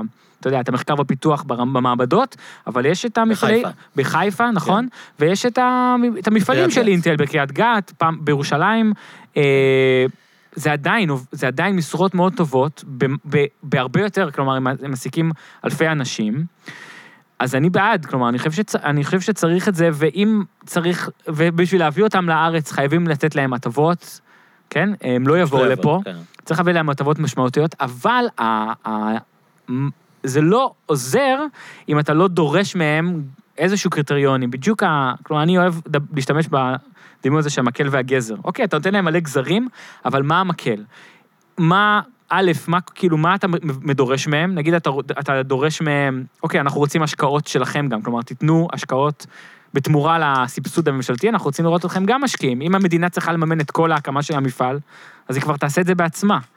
אם את, אז אנחנו רוצים השתתפות בהשקעות, ואנחנו רוצים שתבטיחו אה, להעסיק מספר עובדים מסוים, אנחנו רוצים שתתחייבו לעשות השקעות נוספות בעתיד, אה, וגם מה המדינה יכולה לעשות עם החברות האלה, נגיד יום למחרת באות ואחרי כמה שנים ולא טוב להן להיות פה והן רוצות ללכת, אז שלמדינה יהיה גם סנקציות להפעיל על החברות האלה. אוקיי, קיבלתם הטבות מס 20 שנה, אה, לא עמדתם בחלק שלכם של ההתחייבות, אתם עכשיו הולכים, אז בבקשה, הנה קנס שאתם... אה, היה בזמנו את העניין הזה שהרבה דיברו עליו, על הרווחים הכלואים, נכון? כאילו, כן. שגם כששמו עליהם נכון. אה, מגבלות מסוימות, הם הצליחו להתחמק מהם ולעקוף אותן. בסדר, אז, בצורה אז מתוחכמת, אה, יש דוגמאות כאלה. אה, אתה יודע, פה אתה אומר, פה מה זה היה הרווחים הכלואים? זה היה באמת איזשהו אה, מנגנון שאילץ אותם, לא, כלומר, לה- להשקיע את הכסף מחדש, ואחרת הם לא יכלו בישראל. בישראל, אז הם פשוט ישבו על הכסף, לא השקיעו אותו, אבל לא יכלו להוציא אותו. כל מיני ואז- קונסטרוקטות שהם הלוו לעצמם את הכסף, והוא נשאר בחשבונות בישראל, אבל הלוו את זה מאינטל ישראל כן, לאינטל. הם, הם מצאו איזשהו דרך שמצד אחד לא להשקיע את זה כמו שהמדינה רצתה, ומצד שני הם לא יכלו להוציא את זה לגמרי, לעשות מה שהם רוצים עם זה, ואז הם בעצם היו צריכים לבוא למשא ומתן מול המדינה שאמרה, אוקיי, אז בואו אנחנו נוותר לכם קצת על המס שאתם צריכים לשלם אם אתם מוציאים, ובתמורה תשקיעו, איזשהו הגיעו להסכמה. בסדר, אז אתה יכול גם לעשות את המשא ומתן, אבל המצב שלך כמדינה הרבה יותר טוב, שיש איזשהו חוק שכובל אותם, ואז הם באים אליך להתחנן שתיתן להם להוציא את הכסף, ואתה יכול לבוא ולהגיד, אוקיי, אתם רוצים עכשיו להוציא את הכסף? אנחנו לא, כן? או, אז בוא, בוא נגיע לאיזושהי הסכמה שאנחנו גם אה, מרוצים. עכשיו, אתה יודע, לפעמים אתה אומר, זה, לא כוחות, כאילו, התאגידים האלה מצ- מצליחים להשיג מה שהם רוצים, אבל בסופו של דבר, צריך כאילו תמיד לזכור שיש גם את הדבר שהם רוצים ממך. כלומר, אה, יש סיבה שהם יושבים פה. כלומר, ישראל זה מקום, אתה יודע, אם, אה, אם, אם, היו, אם החברות האלה היו באות רק למדינות עם השכר הכי נמוך, כן, עם לא היו פה המס- משטר מלכתחילה. מס הכי, הכי, אה, הכי ידידותי, אז הם לא היו הולכים לישראל, נכון? היו הולכים לאיזו מדינה הרבה פחות או בנגלדש. יותר יותר ענייה. בכל זאת הם באים לפה, אז כאילו, יש לך איזשהו תמיד מדברים מנוף. על אירלנד, נכון? כאילו, מפחדים שבאירלנד המיסוי מאוד נמוך, הם ילכו כן. לשם, יש שם גם הרבה אנשים כן. חכמים. אז. תשמע, אירלנד למשל, זה במקרה שאני מכיר אותו גם מהמחקר שלי, זו דוגמה קלאסית למדינה שנתנה את כל ההטבות שהיא יכלה לתת, ולא דרשה כמעט שום דבר בתמורה, ו- ו- ולא הצליחה להשיג מהדבר הזה כמעט כלום. כלומר, אה, מה, מה, איזה, איזה מקומות עבודה העבירו לשם? את המקומות עבודה, עם השכר הכי נמוך של התפקידים הכי, הכי פשוטים. אבל זה תמיד אומרים בזה כהצלחה, לא המודל האירי. מה, מה, מה לא לא, אני לא שם? חושב, המודל האירי הוא לא הצלחה, כי... הוא, שוב, הצלחה, הוא הצלחה לחברות שבאות לשם ולא משלמות מס. לא, לאירלנד. אירלנד זה פשוט מין מקלט מס אדיר. כן, של, כולם שם, אה, נכון? פייסבוק שם, אתה, אני יודע שאם כן. יש לך בעיה מול פייסבוק, אתה כן. לא עולה לך פרסומת, אתה צריך לדבר עם אירלנד. הם כאילו, יושבים ה- שם על הנייר. כשאני מפרסם את הרדיו, כן. אני משלם בעצם לפייסבוק אירלנד, כאילו, אני- זה וואלה. מה שאני מכיר, כן. אז, אז בגדול, אתה יודע, ראיתי, יש תחקירים, אה, אתה יודע, אפרופו עובדה וזה, החברות האלה, ש- תחקירים שבאו, ל- לא של עובדה, אבל חברות, אה, תוכניות כאלה, שהלכו לראות מה, איך נראה המשרדים של התאגידים הרב-לאומיים באירלנד, אז בסוף זה איזשהו דלת, איזשהו כתובת. משרד, זה כתובת עם איזשהו משרד שיכול לשבת שם איזה מישהו אחד או שניים, הם צריכים את הכתובת, להיות רשומים, אבל... אז, וחלק מהם כן הקימו מפעלים, נגיד אינטל, הקימו מפעלים, אבל הם לא אה, העבירו את המשרות ואת הידע, אתה יודע, ברמות הגבוהות, כמו, ש, כמו שיש בישראל. הם עדיין בקליפורניה. אה, בקליפורניה, אה, אתה יודע, חלק בישראל, כן, אה, יש כאילו, כמו שאמרת, בחיפה יושבים החבר'ה של ה-R&D. אה, הם- אה, אז אה, אתה רוצה, אני חושב כאילו, כחברה, אתה רוצה להביא גם וגם. אתה רוצה את, המס, את ה... שהידע יפותח פה, ואתה רוצה שגם זה אחר כך יזלוג גם ליצירת מקומות עבודה. אה, שוב, כאילו, המודל, אני חושב, היה, זה, חב, זה חברה גדולה שעושה כל מיני דברים, כן? ולא אה, מתמקדת רק בנישה מאוד מאוד ספציפית. שאינטל, אז מדברים תמיד על זה שזה גם המנקים וגם הקייטרינג, וגם, זאת אומרת, זה בדיוק. לא רק... אה, בדיוק. ברגע שכאילו, יש פה איזשהו סוג של קפיצה, ברגע שהחברה, אתה יודע, זה גם מאוד קל לחשוב על זה, אם אתה עכשיו סניף של, אה, אתה יודע, אם אתה סטארט-אפ, או אם אתה אפילו אה, מרכז פיתוח של, של פייסבוק, אז מה- מי היא מעסיקה בארץ? נגיד, זה צוות של 50 אה, מתכנתים, וזהו. כי ה- אתה יודע, השיווק שתי שלהם... קומות כאן במגדל כן, ברוטשילד. כן. כן. ה- אבל השיווק שלהם יושב מחוץ לישראל, המכירות מחוץ. התמיכה, שה- כן. תמיכה, עורכי דין, אנשי אה, כספים. עכשיו, תסתכל, על חברה כמו אמדוקס, או לא יודע, טבע, או משהו כזה, או... או אז אתה רואה חברה שמעסיקה across the board, היא מעסיקה כאילו עובדי ייצור, ומתכנתים, ואנשי מכירות, ורואי חשבון, ופקידי, כן, אנשי HR, ובגלל שהם מייצרים בישראל, אז יש להם ספקים מקומיים שהם מביאים להם, זה כאילו יוצר שרשראות שהתרומה של זה למשק היא פשוט במכפילים. אתה מבין? על כל, על כל, אה, כן, יש נתונים כאלה, על כל עובד ייצור, אתה יצרת עוד ארבע משרות מחוץ לפס ייצור. כי לוגיסטיקה באה וכל מיני כזה. אה, ו- ו- ובעוד כאילו יש לך איש אה, פיתוח, אז זה הוא, כאילו, והוא והחברים שלו, אבל הוא לא יוצר עוד משרות, אתה מבין? אה, מקסימום הוא תורם קצת לכלכלה שהם מזמינים אוכל או משהו כזה, אבל, ו, ו, ומשלם מס כמובן, אבל שוב, זה לא, ב, לא במסות. של, לא בהיקפים לא של- בהיקפים של, של אלפי עובדים. אז אתה יודע, זה, זה, זה סוג הס- הסוגיות שזה, ואפרופו כאילו מה שדיברתי על האבולוציה של תעשיית ההייטק, אז כאילו חשוב לי להדגיש שזה לא איזה אבולוציה טבעית שאין מה לעשות, התחלת בגדול ועכשיו אתה מצאת את הנישה שלך, איזה, איזה תוצר של מאבקים פוליטיים שהיו פה, והפעלת כוח של, של כל מיני קבוצות אינטרסים, שהצליחו להשיג את, ה, את המשטר שלהם, ועדיין אתה מצליח יותר ממדינות אחרות, כי אני מעדיף להיות ישראל עם הייטק מאשר ישראל בלי הייטק. אה, וזה חשוב, אני חושב, כאילו, יש את ה... כמו ש... שוב, אפרופו הביקורת שלך קודם על התאגידים הבינלאומיים, כאילו, כן, כאילו, אה, הם מקבלים את כל ההטבות וזה. שוב, השאלה מה יצא לך מזה. כאילו, אני חושב שאם אתה בונה את זה בצורה שאתה, שאתה מצליח להבטיח גם את האינטרסים הציבוריים, אז זה אחלה, ואם לא, אז אתה סתם, אתה סתם אה, משמש מקלט מס של איזשהו תאגיד, אה, ואתה יודע, מאפשר לו לגרוף רווחים, אבל, אבל זהו. אוקיי, נושא אחר שראיתי ש... שכתבת עליו, וקראתי על זה, אני לא יודע זה תמצית של המאמר, אני חושב, קראתי בזמן הזה, כן. או בזמן, בזמן הזה זה... כן, התפרסם? כן, הזמן הזה. אה, שזה נושא אחר לגמרי. נכון, נכון. שבעצם אה, משהו שמעולם לא נתקלתי בו, והוא מאוד מעניין, והמאמר היה מאוד משכנע לדעתי, תודה. שתיארת איך בעצם אה, הג- הגדילה האסטרונומית במפעל ההתנחלויות, כן, אה, החל משנות ה-80 ואילך ובשנות ה-90, כן. אה, קשור מאוד לסוגיות כלכליות, חברתיות, כן. ולא רק ל... נושאים אידיאולוגיים, כן. וזה גם השפיע מאוד על איך ההתנחלויות נבנו, ו... אז אולי למה שאני אספר את המאמר? ת- ת- כן. תספר קצת מה... אז אה, א', אני אשמח שאנשים יקראו אם אם מתעניינים, זה באמת אה, פורסם בזמן הזה, אפשר למצוא בגוגל. אה, אז זה בעצם המחקר, זה היה עבודת המאסטר שלי, שעשיתי לפני די הרבה שנים כבר. ופה אני, אני כאילו אתחיל עם, ניתן קרדיט לפרופסור דני גוטווין מאוניברסיטת חיפה, שהוא בעצם בנה את ה... או לפחות ממנו אני קראתי ושמעתי את- הרעיון הזה, שההתנחלויות בעצם קשורות בצורה עמוקה למה שנקרא המפנה או המהפכה הניאו-ליברלית בישראל. וזה, כמו שאתה אומר, כזה שאני זוכר, שמעתי את זה פעם ראשונה, אמרתי כזה, וואו, כאילו, שני, לא חשבתי, אתה יודע, אני לא בתור מישהו שבכל זאת גדל בישראל ועקב אחרי פוליטיקה וזה, ו, ומכיר, לא, לא חשבתי על הדברים האלה ביחד, אבל זה מאוד התחבר לי, ואז אמרתי, טוב, אני רוצה לבדוק את זה במחקר. אז, אמ, אז בעצם, הטענה פה, אנחנו, שוב, אני, אני אתחיל מכאילו מה אנחנו רגילים לחשוב, אנחנו רגילים לחשוב על ההתנחל- ההתנחלויות כפרויקט אידיאולוגי, פוליטי, שכן, מזוהה עם הימין ותנועת ההת- המתייש... ההתנחלויות, כן, גוש אמונים, ובעצם תנועה שהאג'נדה שלה הייתה אה, להקים את ההתנחלויות כדי ליישב את ארץ ישראל השלמה וכן הלאה. ו... ושהתנועה הזאת בסופו של דבר הצליחה, ניצחה, כן, כאילו, אה, אה, בת, כאילו, אה, הגיעה מימין, ועם עליית הימין לשלטון בעצם היא הצליחה להתממש. ו... וכל מי שטוען את זה יכול לומר, תראו, הנה, תסתכלו על המספרים, תראו איזה צמיחה אדירה, תראו איך ההתנחלויות, כן, זה...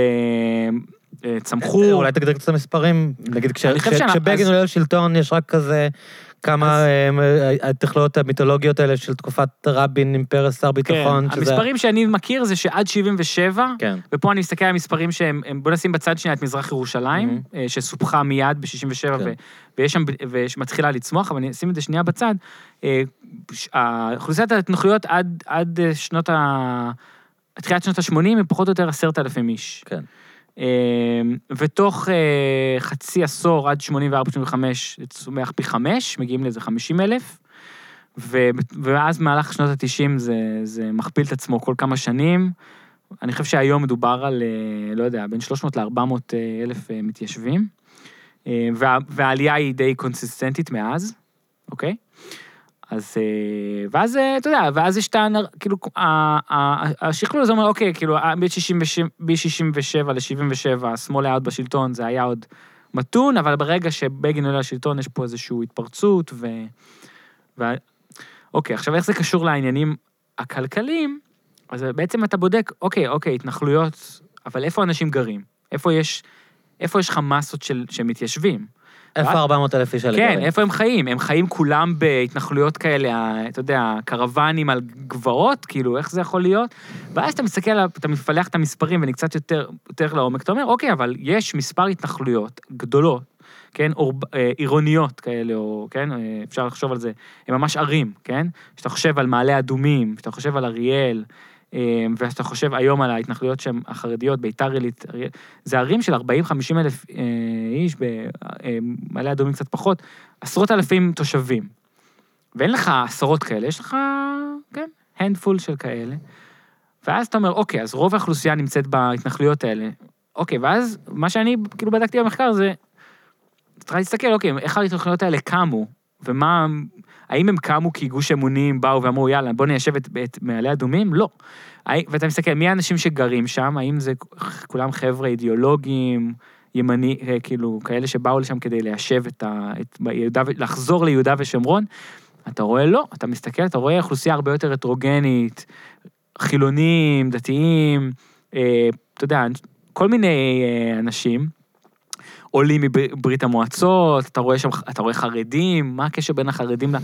ואז בעצם אם אתה מסתכל מאיפה הערים האלה קמו, אתה רואה שהם קמים, קודם כל זה, זה לפני שנות ה-80 אין את הערים האלה, ואתה רואה שהם הם קמים אה, ביוזמות, שוב, ופה אם אתה מחבר, מחפש, מחפש את הקשר למחקרים האחרים ולמה שדיברנו על ההייטק, אז פה אתה רואה שלמדינה היה תפקיד אה, חשוב, אבל לא התפקיד שאנחנו בדרך כלל חושבים שאה, המדינה בעצם מציעה לפועל את הפרויקט של המתנחלים ותנועת המתיישבים האידיאולוגית, אלא שפה המדינה, אה, ופה השחקן המרכזי שהוביל את התהליך הזה, זה, בעיניי לפחות, זה משרד השיקוי והבינוי, בעצם משרד שבונה דיור.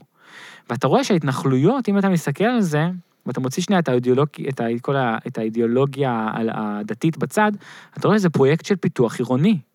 זה פרויקט שהמדינה באה, שוב, ביחד עם uh, יזמים וחברות uh, בנייה, אבל המדינה בישראל במיוחד, היא מובילה את שוק הבנייה בגלל שהקרקע היא קרקע ציב... אה, בעלות, רוב הקרקע. גם בתוך הקו הירוק, אבל גם בשטחים בטוח, הם, המדינה מנהלת אותו. הקבלן לא יכול לבוא עכשיו לשטחים ולהתחיל לבנות בניין. הוא צריך לקבל אישורים וזה, והמדינה מתכננת, הוא צריך לקבל אה, זכויות בנייה. אז אתה רואה שהמדינה אה, בונה אה, ערים ובונה שכונות ומתכננת אותן. ו... ואם אתה מסתכל על ה... ואתה, כאילו, את התהליך ההיסטורי, אז אתה רואה שהערים האלה לא, לא נבנו במטרה אה, לכבוש את השטחים או משהו כזה, ואחת ההוכחות הכי, נראה לי, חזקות לזה, זה תסתכל איפה הם הוקמו. הם רובם, ככולם, נמצאים על גבול הקו הירוק. כלומר, כמה שיותר קרוב לישראל, רובם או סביב ירושלים, או קרובים ככה באזור כפר סבא, זה היה חמש דקות מכפר סבא. והם נבנו בשביל... אה, אה, כדי להציע אה, פתרונות דיור, כדי להציע דיור. ואז אם אתה מסתכל על זה ברמה, שנייה, עוזב שנייה את הסיבה, את הסיפור של ההתנחלויות עצמם, mm-hmm. ואתה אומר, מה קורה בשנות ה-80 וה-90 עם, עם שוק הדיור, אז אתה מבין שזו תקופה שיש משבר דיור, שהיום אנחנו, אני חושב שאנחנו יכולים להבין את זה, כי אנחנו גם חווים איזשהו משבר דיור, שבה אה, מחירי הדיור עולים, ואנשים מחפשים כאילו דיור בר השגה. ויש, עוד לפני, כאילו, התהליך הזה שעכשיו תיארתי, אתה רואה אה, אה, הפגנות ומחאה ציבורית על מחירי הדיור, וזה שהמדינה לא מספקת דיור. עכשיו, למה, למה המדינה לא מספקת דיור? אז אתה מסתכל ואתה רואה שאחרי עשורים, מקום המדינה, המדינה בעצם, אה, כדי לדאוג שיהיה מספיק דירות ולדאוג שהדיור יהיה בר השגה, אה, המדינה בונה ביחד עם השוק הפרטי, פחות או יותר חצי מהדיור הוא נבנה ביוזמה ממשלתית. שוב, חלק מזה ממש מחברות אה, ממשלתיות, חלק מזה זה חברות מסתדרותיות, חלק מזה מגזר פרטי, אבל פרויקטים שהמדינה בעצם, אה, אתה יודע, מתכננת, ואז הוא מחפש איזשהו קבלן שיקבל מכרז לבנות, אבל ואז לקראת, אה, ככה, סוף שנות ה-70, חל איזשהו מבנה די, אה, מפנה די דרמטי שהמדינה מפסיקה. כחלק מהעיקרון הניאו-ליברלי שצריך לצמצם את ההוצאות הציבוריות, המדינה מפסיקה לממן את הבנייה של דיור. המגזר הפרטי נשאר שם, אבל הוא בונה כחצי מהכמות, או אף אחד, הוא לא ממלא את מה שהמדינה בנתה לפני זה, ואז נוצר כאילו פער ממש גדול בין ההיצע לביקוש, כלומר אין מספיק דירות. אני מנסה להבין, כאילו, השאלה הראשונה היא, שאתה חושב עליה, למה שם? שם כי זה היה קרקע פנויה שהמדינה לא, לא הייתה צריכה לקנות? כאילו, כן. במקום אחר בעצם הקרקע יקרה, ושם זה הכי פשוט למדינה לעשות את זה? יש כאן שיקול כן, כלכלי? אז, אז פה יש, קודם כל כן, יש פה עניין מיקום, אם אתה מסתכל, אז ה... שוב, אם אתה מסתכל על ההתנחלויות האלה שאני דיברתי עליהן, סביב הקו הירוק, אז יש פה באמת, נגיד עם ירושלים, אז אתה אומר, אתה אומר אוקיי, ירושלים כולה אה, אה, צפופה, אבל אם אנחנו מתפרסים מעבר לקו הירוק, אז אנחנו יכולים להרחיב ולבנות את מטרופולין ירושלים. ו... זה בעצם פרוור. פרוור, בדיוק, כן, כן פרוור, ואנחנו יכולים בעצם לבנות מירושלים החוצה. כן? אנחנו לא צריכים לבנות אה, בקרקע בנגב. בקרקע שהמדינה לא צריכה לקנות אותה, לעומת קרקע לפעמים שהיא תראה, הקר... פרטית. שוב, אמרתי, ה... ב... ב... ב... זה לא עניין של לקנות אותה, כי באמת עדיין, אני חושב 90 אחוז, אפילו היום, אה, מה... מהקרקע אה, בבעלות של המדינה, המדינה, המדינה, כן, היא נותנת לך איזשהו, גם כשאתה קונה דירה. אז, אז עצם זה שהם בנו בצד המזרחי של הקו ולא בצד הימני של הקו, זה לא אידיאולוגי? אז, אז יש פה עניין, אז, אז קודם כל יש פה באמת קרקע פנויה, דבר ראשון. אבל העניין האידיאולוגי כן משחק תפקיד, אי אפשר להתעלם ממנו. אה, יש גורמים מסוימים שדוחפים לבנייה מעבר לקו הירוק, כולל מתוך הממשלה, מתוך המדינה. אה, אבל אה, הם לא דוחפים לקו הזה, כלומר, הם לא דוחפים לבנייה סביב הקו הירוק. כשאתה מסתכל על גוש אמונים והתנועות ההתיישבות האידיאולוגיות, בשנות, הש... אתה יודע, בשנות ה-80, העדויות הכי, הכי מרתקות שמצאתי ככה בארכיון, זה מכתבים של, אתה יודע, מועצת יש"ע והחבר'ה האלה שכותבים, ממש כותבים לראש הממשלה ולשר הבינוי, מה זה אתם- אריק שרון באותו זמן, לא? אה, אה, לא, זה דוד לוי? זה דוד לוי, דוד לוי בתקופה הזאת, דוד לוי, ושרון מגיע קצת יותר מאוחר.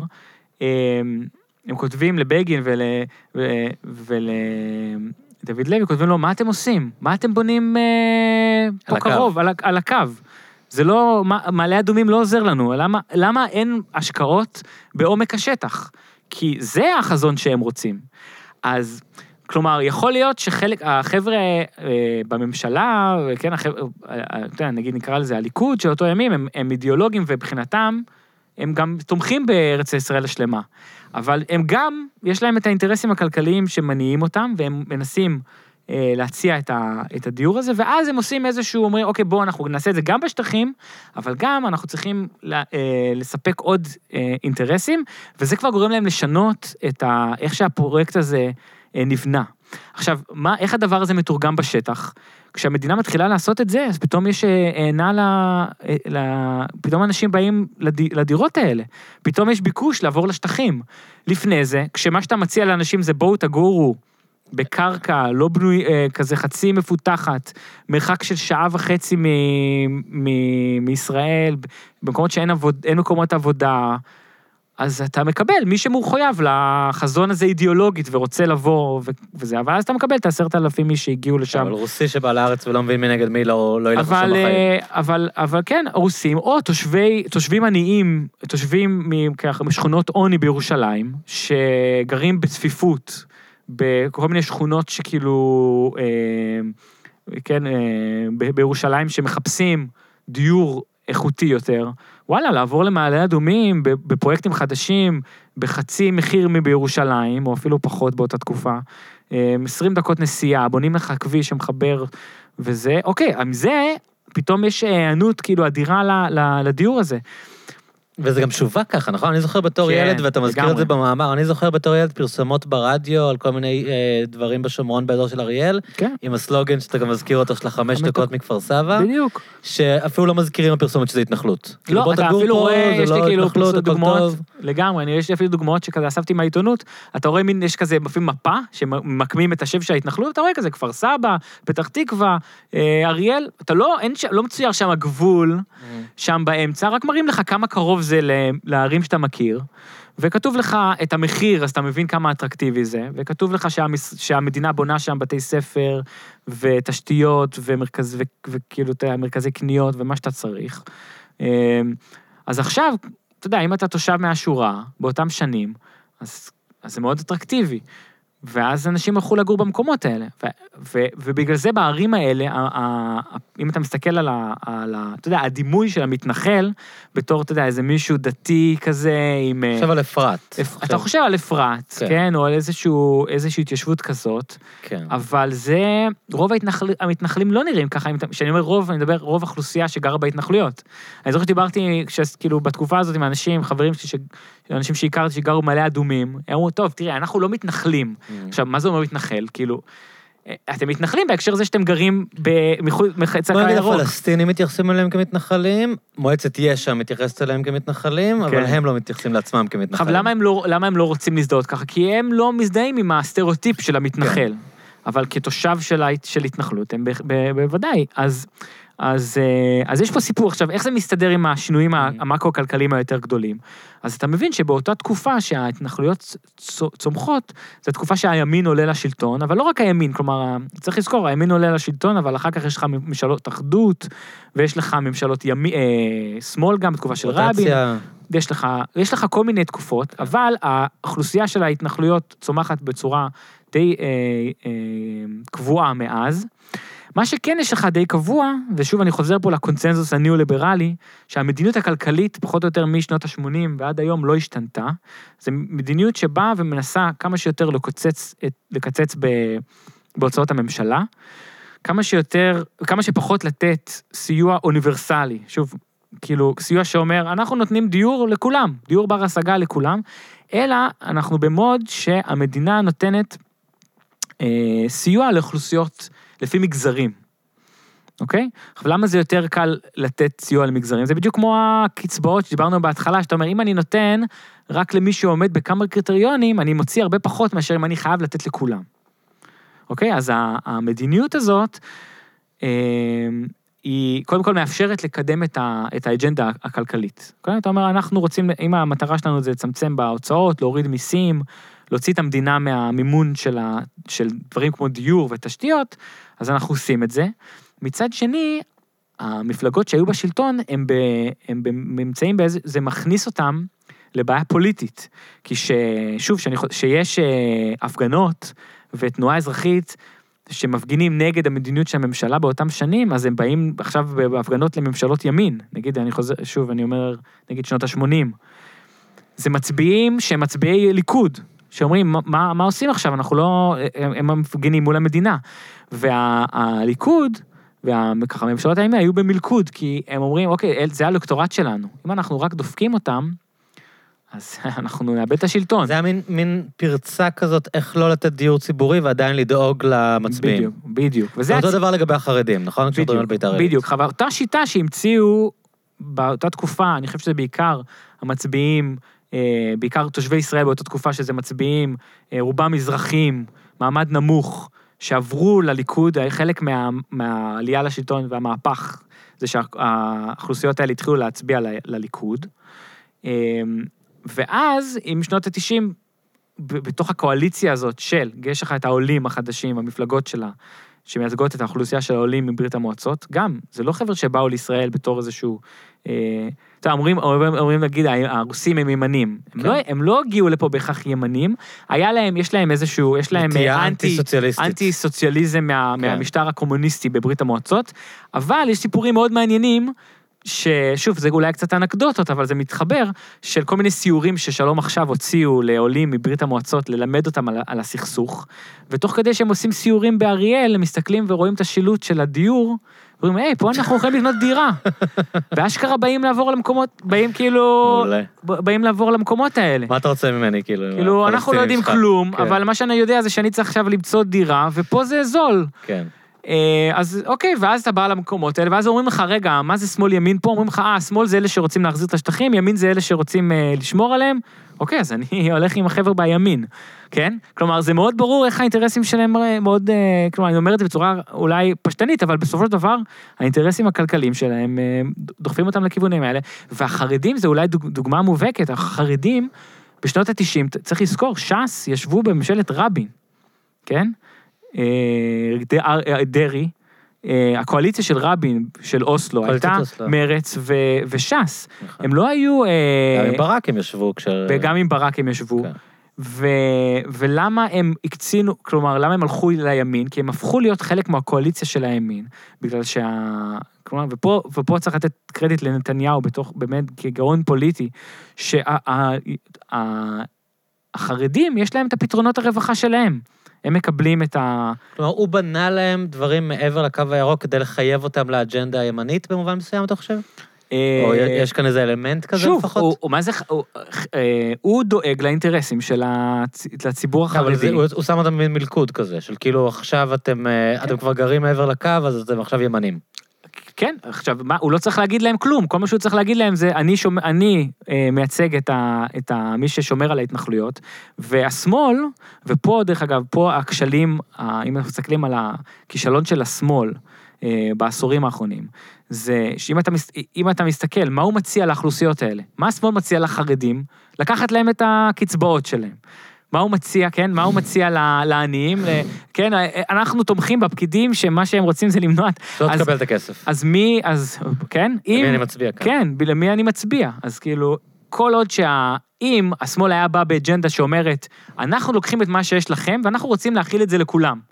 כלומר, הדיור שאתם מקבלים בהתנחלויות, אנחנו רוצים להציע אותו בקו הירוק לכל מי שרוצה, או את, הקצבא, את, ה, את הקצבאות אה, שאתם מקבלים, אנחנו ניתן עכשיו קצבה, אה, קצבת מחיה, היום מדברים על זה יותר ויותר... אה, UBI. QBI. מה זה UBI? זה איזושהי קצבה שנותנת לך הכנסה מינימלית. לחרדים יש UBI כבר. כן, בדיוק, לחרדים יש UBI. אז אם...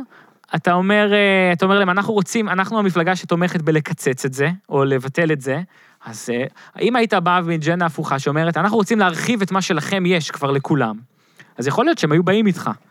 אבל אה, אם האג'נדה שלך זה, כן, האלטרנטיבה שלהם, כן, אה, זה לקבל את זה כמגזר, ולהילחם על זה בהקשר הזה. אז זה מה, ש, זה מה שעובד. ולדעתך השמאל פשוט מפספס את זה? הוא לא רואה את זה? או ש... אגב, מה זה השמאל? אז שוב, אז זהו, השמאל זה, כן. אז תלוי. אני חושב שיש אנשים יודע, עם, עם אידיאולוגיה סוציאל דמוקרטית שמבינים את זה, ומבינים שבשביל אה, לקבל את התמיכה רחבה בציבור, צריך להציע פתרונות כלכליים גם אה, לכל הציבורים האלה. ו, ויש בתוך השמאל, שוב, שאתה אומר, אם השמאל זה יאיר לפיד, ואם כן. השמאל זה גנץ ו, וכחול לבן, שמייצגים את, הח, את המעמד הביניים הגבוה, שמשלם מס וחושב שבעצם, מה, אני רק מממן, החרדים אותי. אני ו... מממן את החרדים, כן. אני מממן את ה... ומה, האג'נדה של להעלות מיסים וזה, זה...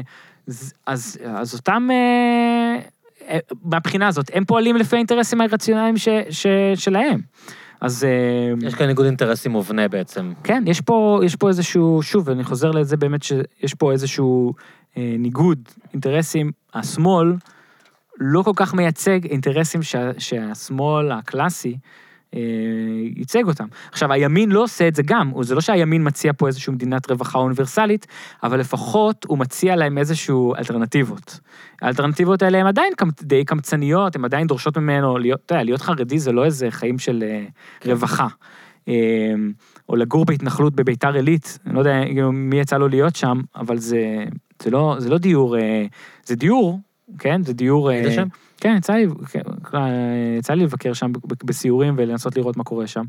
אה, אתה יודע, זה, זה יותר טוב מכלום, זה דיור זול, זה דיור חדש יחסית, כי זה הכל דברים שנבנו ב-20, אבל... זה עדיף על בני ברק מבחינת איכות כן, חיים, אבל, לא? כן, אבל אין שם, אה, אתה יודע, זה לא חיים אה, כמו שהייתי מאחל לציבור, והציבור החרדי הולך לשם מחוסר ברירה.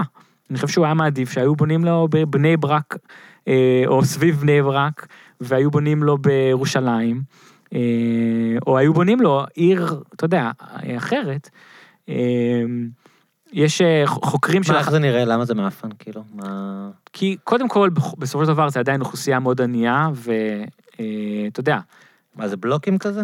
כן, כי תחשוב, אתה צריך, מה, מה מחזיק עיר? זה מחזיק אותה ארנונה, שירותי, אתה יודע, עסקים מקומיים, אין שם כמעט, זה, זה כאילו יישובים שיש שם רק דיור.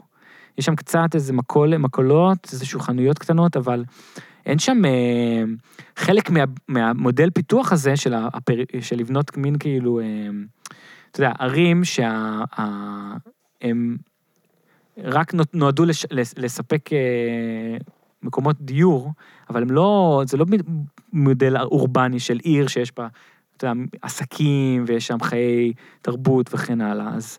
אה, אז אין כאילו, אין, אין הכנסות לעיר, העיר מאוד ענייה, אז קשה מאוד לתחזק את זה. אה, וגם זו אוכלוסייה בסך הכל מאוד ענייה, כן? אז גם אנשים שלא מרוויחים הרבה כסף. וזה לא נראה טוב, וגם לא, משפחות גדולות, הרבה ילדים, מאוד צפוף. אבל לפחות האנשים שם, אה, יש להם את האלטרנטיבה הזאת. אז הדברים האלה, אני חושב שהם כאילו בכלל לא. מי שחושב על ההתנחלויות, לא מכניס את הדברים האלה. עכשיו, זה גם בא לידי ביטוי שאתה מתחיל לחשוב על, אה, נגיד אם אתה עכשיו בן אדם פעיל שמאל שאומר, אני מתנגד לכיבוש, אני אה, מתנגד לשלטון הזה, אני בעד שתי מדינות, או מדינה אחת, או מה שזה לא יהיה, אבל אני מבין שההתנחלויות זה מכשול, כן? מכשול לדבר הזה, כי גרים שם. אז קודם כל, גם פה הפילוח של המספרים עוזר. כשאתה מדבר על, אה, נגיד, לפנות התנחלויות, בחינה פרקטית, בסופו של דבר, זה ש... לא יודע, 75-80 אחוז מהאוכלוסייה גרים במה שקוראים להם גושי התיישבות, שאף אחד כבר לא מדבר על לפנות אותם, כי זה פשוט אה, ערים נקיות אפילו, אתה יודע, שום תוכנית, אני חושב, מאז רבין והלאה, לא דיברה על באמת לפנות את כל המתנחלים. כולם תמיד דיברו על איזשהו... איזשהו מתווה של גושים. מתווה של גושים שבהם עושים איזשהו פיצוי על השטח הזה, אבל בסופו של דבר רוב האוכלוסייה יושבת על איזה, לא, לא רוצה שיתפסו אותי במספרים, אבל אחוזים בודדים מהשטח של אה, יהודה ושומרון, ובסוף אתה צריך כאילו, אה, או הגדה המערבית, איך שלא תקרא לזה, בסוף אתה צריך לפנות... אתה יודע, את הגרעין האידיאולוגי. כאילו הנרטיב של, אה, של, של מועצת יש"ע, של אתה לעולם לא תצליח לפנות חצי מיליון מתנחלים, הוא לא זה... באמת מכשול כמו שמציגים אותו. גם, בדיוק. אין, אין, אתה לא תפנה, אתה לא ת... כי אם אתה רוצה עכשיו לעשות הסדר, אתה לא ת... אתה, הגושים יישארו בשליטה ישראלית, ושם רוב המסד של המתנחלים. והדבר השני הוא שאם אתה רוצה את התמיכה של המתנחלים, אתה רוצה לקב... לצמו... להשיג לזה תמיכה פוליטית, לאג'נדה כזאת, אתה לא יכול לעשות את זה בלי גם להציע איזושהי אלטרנטיבה אה, כלכלית-חברתית לציבור הרחב ול, ולמתנחלים האחרים, שאתה אומר להם בואו תעזבו את ההתנחלויות, אז אתה יודע, תמיד אמרו, כן, ייתנו פיצוי למי שעוזב, אבל, כן. אבל זה יותר מלתת פיצוי, כי אתה יודע, גם מי שלא גר בהתנחלויות, אה, חרדים למשל, תשאל, כל חרדי יש לו קרוב משפחה בהתנחלויות. הוא כבר חושב על מה, איפה הילדים שלו יגורו. הוא חושב על איפה הקרובי משפחה שלו יגורו. ואם הם לא רואים שאתה מציע להם פרויקט אתה יודע... אבל באמת בפינוי של גוש קטיף זה היה פארסה טוטאלית, לא? אוקיי. הבטיחו להם שיבנו להם, אה, שהם ישמרו על הקהילה ויבנו להם יישובים חדשים ולא קרה כלום, נכון? אני, תראה, אני לא, אני לא מומחה בדיוק כן. לנושא הזה, איזה פיצוי נוצר, אבל אה, אם זה כמו שאתה אומר, אז לא יודע, אז איך אתה בא לאוכלוסייה הזאת אחר כך ואומרת כן. להם, בואו... אה, אני חושב, דרך אגב, אם הפינוי מעזה הוכיח את עצמו, בהקשר הזה, הזה שלפחות ראית שהמדינה מסוגלת לעשות כן. דבר כזה, כמובן שה... מהגדה זה... ראש ממשלה מהימין. גם ראש הממשלה היה ימין, וגם, אתה יודע, בכל זאת זה לא היה בהיקפים של האוכלוסייה שצריך, שצריך, אה, שיושבת לך בגדה המערבית, אבל אה, מה ש... אתה יודע, זה ברור שזה לא יכול, אתה לא יכול לקדם אג'נדה כזאת פוליטית, בלי שיש לך איזושהי אלטרנטיבה למה שהדבר הזה מספק לציבור, גם ברמה החבר... הכלכלית. אה, אנחנו כבר קצת מתקרבים לסיום, אז אולי בכל זאת אני מנסה כזה לא לדבר כאן יותר מדי על אה, פוליטיקה מפלגתית וכאלה בפודקאסט, אני מרגיש שיש overdose מזה בכלל, אבל אה, כן. אנחנו עדיין בתקופת בחירות. כמישהו עם תפיסת עולם סוציאל דמוקרטית וכל הנושאים שדיברנו עליהם, איך, איך אתה רואה את ההתמודדות עכשיו? כאילו, זה, אני מניח שזה קצת מייאש, לא? מאוד, כן, מאוד מייאש. כאילו, אני... אני אפילו לא יכול להגיד לך... עוד לא מצאת, לא? גם אני. כן, כאילו... לא, אני לא יכול להגיד לך אפילו, נגיד, מה אני אצביע, או עם איזה... אתה יודע, בבחירות הקודמות היה איזשהו סוג, אני כבר לא זוכר איזה גלגול, אבל היה, היה את, אני לא יודע, אולי זה סביב הבחירות, הסבב השני או משהו, שהיה את החיבור הזה של עמיר פרץ עם... עם אורלי לוי, שהיה נראה... כן, לנו בלוף. שהם מנסים כאילו ללכת לאיזשהו קו כזה שהיה נראה קצת אה, מעודד, ו... אבל כן, כולנו יודעים איך זה יסתיים, ועכשיו אפילו אין דבר כזה, אז אני, אין לי, כאילו, זה די אה, מדכא אה, בהקשר הזה. אה, אז כאילו, אין לי הרבה... איך זה, איך זה לדעתך שכאילו... אין, אין שיח כאילו אה, חברתי-כלכלי אף פעם במערכות בחירות כן. כאן. כאילו זה, מצד אחד זה, זה משונה, כי פעם הכל היה סביב הנושא הפלסטיני, שהוא בכ... ממילא נזנח. כן. זה לא שאנשים אומרים, טוב, למי יש זמן עכשיו, נכון. כולם מדברים על אה, כן אוסלו, לא אוסלו, אבל נכון. הפסיקו לדבר על זה, כן. וזה לא התחלף בלדבר על, אה, על נושאים נכון, חברתיים כלכליים. נכון, כאילו עכשיו השחיתות היא, כאילו, אז עכשיו השיח הפוליטי זה פשוט כן ביבי, לא ביבי, וזה כאילו תופס את כל האוויר וכל התשומת לב. אבל זה לא עובד גם, אתה מבין? כאילו, מילא הם היו מצליחים לנצח אותו אם זה פעם אחת, אתה יודע, כן, אולי זה עובד... פרויקט שאתה אומר, אוקיי, בוא נשים הכל בצד. כן. נחליף אותו ואז נדבר, אבל גם, כן. זה, גם זה לא עבד, כאילו. זהו, אני באמת, היה איזו תקופה שחשבתי שכאילו, אוקיי, אנחנו פשוט לא נצליח, אי אפשר לדבר על שום דבר עד שלא נסיים את הדבר, אתה יודע, עד שלא יתגברו על המכשול הזה. אבל כמו שאתה אומר, לא בטוח שזה עובד, ו- ו- ועוד יותר מדכא זה שאתה רואה שכאילו האופוזיציה לנתניהו עכשיו, גם, או שעוקפים אותו מימין, או שהשמאל גם מעקף אותו, כאילו, מי שאמור לייצג את השמאל, יותר, כאילו האופוזיציה, וזה מה שדיברנו בהתחלה קצת על הביקורת, על כל הדברים, שגם כשהוא עושה מהלך, נגיד, אה, אה, יותר חברתי, אז גם תוקפים אותו מימין על זה, במקום להגיד, אה, אתה יודע, אני הייתי רוצה שישמיעו ביקורת שאומרת, מצוין, אבל זה לא מספיק, תן עוד, כן. אה, בוא בוא תבס, למה אתה שולף את זה פעם בכמה חודשים, ת, בוא נבנה כבר תוכנית וגם מי שכאילו ייצג נושאים חברתיים, ההתארגנויות של העצמאים, ואז בסוף הוא עם בנט, כאילו, שזה לא, מפלגה ליברטריאנית. כן, לגמרי. והם זה... נחשבים חברתיים, כאילו. כן, אבל גם כן, אם היית שמעת את השיח של החבר'ה האלה באול, כאילו באולפנים, זה היה ברור אתה יודע, אה, שולמנים וזה, אני זוכר שאז, כאילו, שפורסם שהם, איפה הם קיבלו ייעוץ כלכלי אצל... אה, אורי יוגב או משהו כזה? לא, אצל, אה, נו, קהלת, פורום קהלת, כן, כאילו, אוקיי. המכון מחקר הימני הזה, אז כאילו, היה ברור ש... וזה כאילו החבר'ה של בנט גם, זה, כן. זה ממש, זה שוב, זה, זה לאגף, זה, זה כאילו להעביר ביקורת על הממשלה מימין. לא, לא, הם לא, במקום כאילו לדרוש, אתה יודע, eh, קצבאות, אבטלה לעצמאים, דברים כאלה, אז מה הם ביקשו? פחות רגולציה, וגם נלחמים באיגודי העובדים, כאילו, איגודי העובדים זה האויב כן. שלהם, כאילו זה ה... למה הוא לא התחייב לנו שהוא יפרק את ההסתדרות? כן, זה כאילו, ה... זה מה שמטריד את, ה...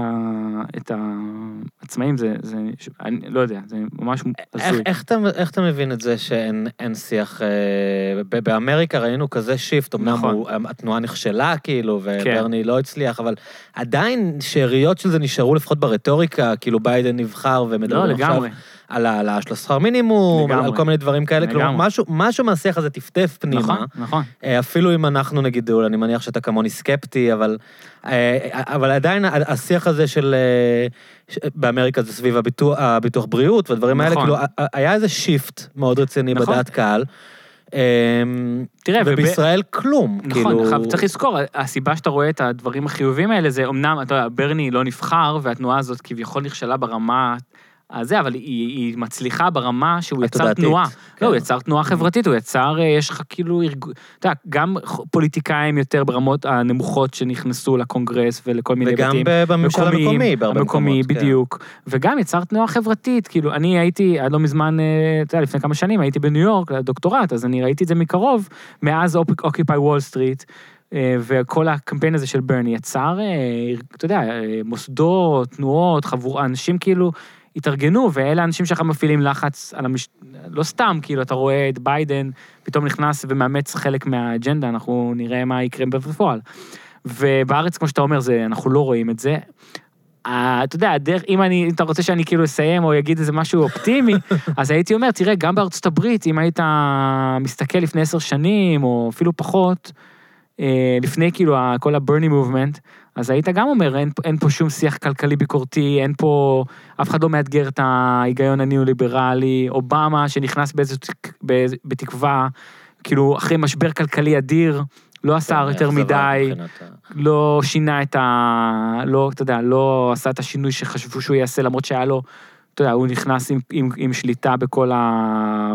בית הנבחרים, הקונגרס, הכל, ו, ולא עשה שום דבר, אפילו להפך, אז... אז אתה יודע, אם היית מסתכל זה, היית אומר, אין תקווה. אפילו, אפילו במשבר עולמי, אה, אתה יודע, כלכלי, הברית, אנשים איבדו את הבתים שלהם, זה לא מצליח, אז איך אפשר? וכמה שנים אחרי זה ראינו שהדבר הזה כן צמח. אז זה גורם לך להבין ש... הדברים האלה קורים, כאילו, גם שאתה, גם שזה נראה כאילו אין אף אחד בשטח ש, שמאמץ את האג'נדה הזאת, ואף אחד לא פועל לכיוון הזה, אז, אז ראינו תוך כמה שנים שזה קורה, וזה לא, לא רק בארצות הברית, זה קרה גם באנגליה, עם התנועה סביב קורבין, גם כן נבלעה בוויכוח, בכל הסיפור הזה של ברקסיט, אמ, אבל... אז כאילו, אם אתה אומר איפה, איפה יש לנו איזשהו משהו להיאחז בו, אני נאחז בזה, אני נאחז בזה שאנחנו רואים שדברים כאלה מגיעים, אתה, מי היה חושב שברני סנדרס, שהיה פוליטיקאי שאף אחד לא הכיר אותו, שהיה נחשב קיצוני, לא היה אפילו מהמפלגה הדמוקרטית, היה רץ כעצמאי במדינה שאף אחד לא הכיר. אה, הוא יהיה מועמד מוביל כאילו, ל- אתה יודע, בפריימריז של המפלגה הדמוקרטית, ואפילו כאילו אתגר את הילרי ואחר כך את ביידן. אז כאילו, זה כמו שתגיד פה, שיהיה מישהו שכמעט ינצח את, לא יודע, ב, או כאילו, אתה יודע, יהיה מפלגה שמקום ש... עם... כן, שנייה סתם אני בגודלה, אז- תוהה למה, למה זה לא, למה זה, אתה לא רואה את זה, כאילו, למה, כן. איך, אה, אתה יודע, בבלפור, ואנשים צעירים ש... שמאתגרים, כאילו, אתה יודע, כן. אין להם בעיה, אין, אין באמריקה, נגיד, באמת סוציאליזם, זה היה נחשב להיות, כן. אתה יודע, בוגד, מקר, רודפים אותך, נכון. מלחמה קרה, פה אז- יש, כאילו, אנשים לא מפחדים מהמילה. אתה יודע, אז חלק מזה, אני, יכול להיות שבישראל, אה, אתה יודע, המ- המשבר הכלכלי של 2008, ישראל די יצא ממנו אה, נקי יחסית, כן. היה לה הרבה מזל. אה, בלי להיכנס עכשיו ללמה זה קרה, אבל זה די, די ברור ש, שלא לא היה פה את הנזק הכלכלי שהיה בארצות הברית כן. או במדינות אחרות. ואז אז כאילו, יכול להיות שעכשיו מה שקורה, קורונה. לאור הקורונה, ונראה איך, איך ישראל תצא מזה, אנחנו... אם, אתה יודע, אני לא יודע מה מספרי האבטלה יהיו אחרי, כאילו שנחזור לשגרה, אבל אף אחד לא מבטיח שאנחנו נחזור פה ל-5-4 אחוז, אה, אתה יודע, אבטלה נמוכה, אלא אנחנו עכשיו, לא יודע, עם 20, ו...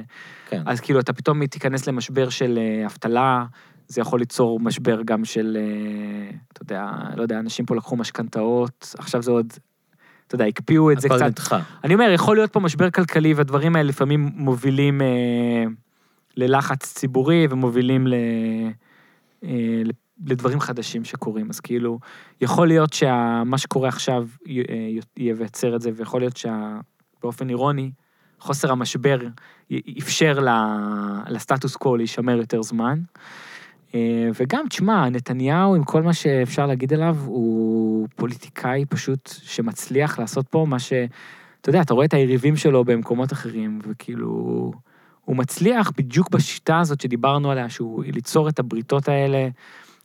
מצד אחד, אתה יודע, העשירים לא אוהבים אותו, אבל לא... טוב להם. טוב להם, והם גם, הם לא מבקרים אותו על המדיניות הכלכלית, מפריע להם דברים כמו שחיתות, לא מפריע להם. אתה יודע, העניים איתו כי האחרים לא דואגים להם.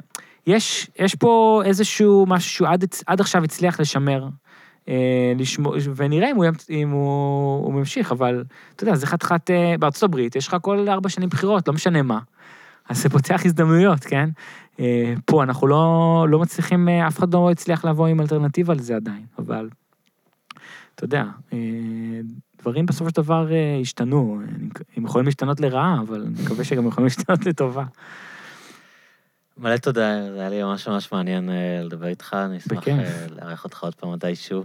אני אשמח. אה, משהו שאתה אומר, אז אמרנו שיקשיבו למאמר שלך, שיקראו את המאמר בזמן הזה, יש עוד איזה משהו שאתה רוצה להמליץ למאזינים, או... אין לי איזה תוכנית עכשיו שעולה שאני יכול לעשות לה פלאג. לא, כאילו, אני מאוד מקווה, עד עכשיו אני כזה מאוד כלוא בתוך העולם האקדמי שמחייב אותך לפרסם באנגלית ולפרסם במאמרים. מאמרים אקדמיים שמעט קוראים אותם, אבל אני מאוד מקווה שאת הדברים שככה דיברת קצת להתנחלויות, אה, יצאו גם אה, כזה, אני אכתוב את זה גם קצת בעברית, למקומות יותר אה, פופולריים. יש תוכנית שאני עכשיו עובד על מאמר, יש כתב עת שנקרא פיגומים, mm-hmm. כתב עת בעברית גם סוציאל דמוקרטי, חבר'ה אחלה שעובדים שם, אז אני... חיפה, לא?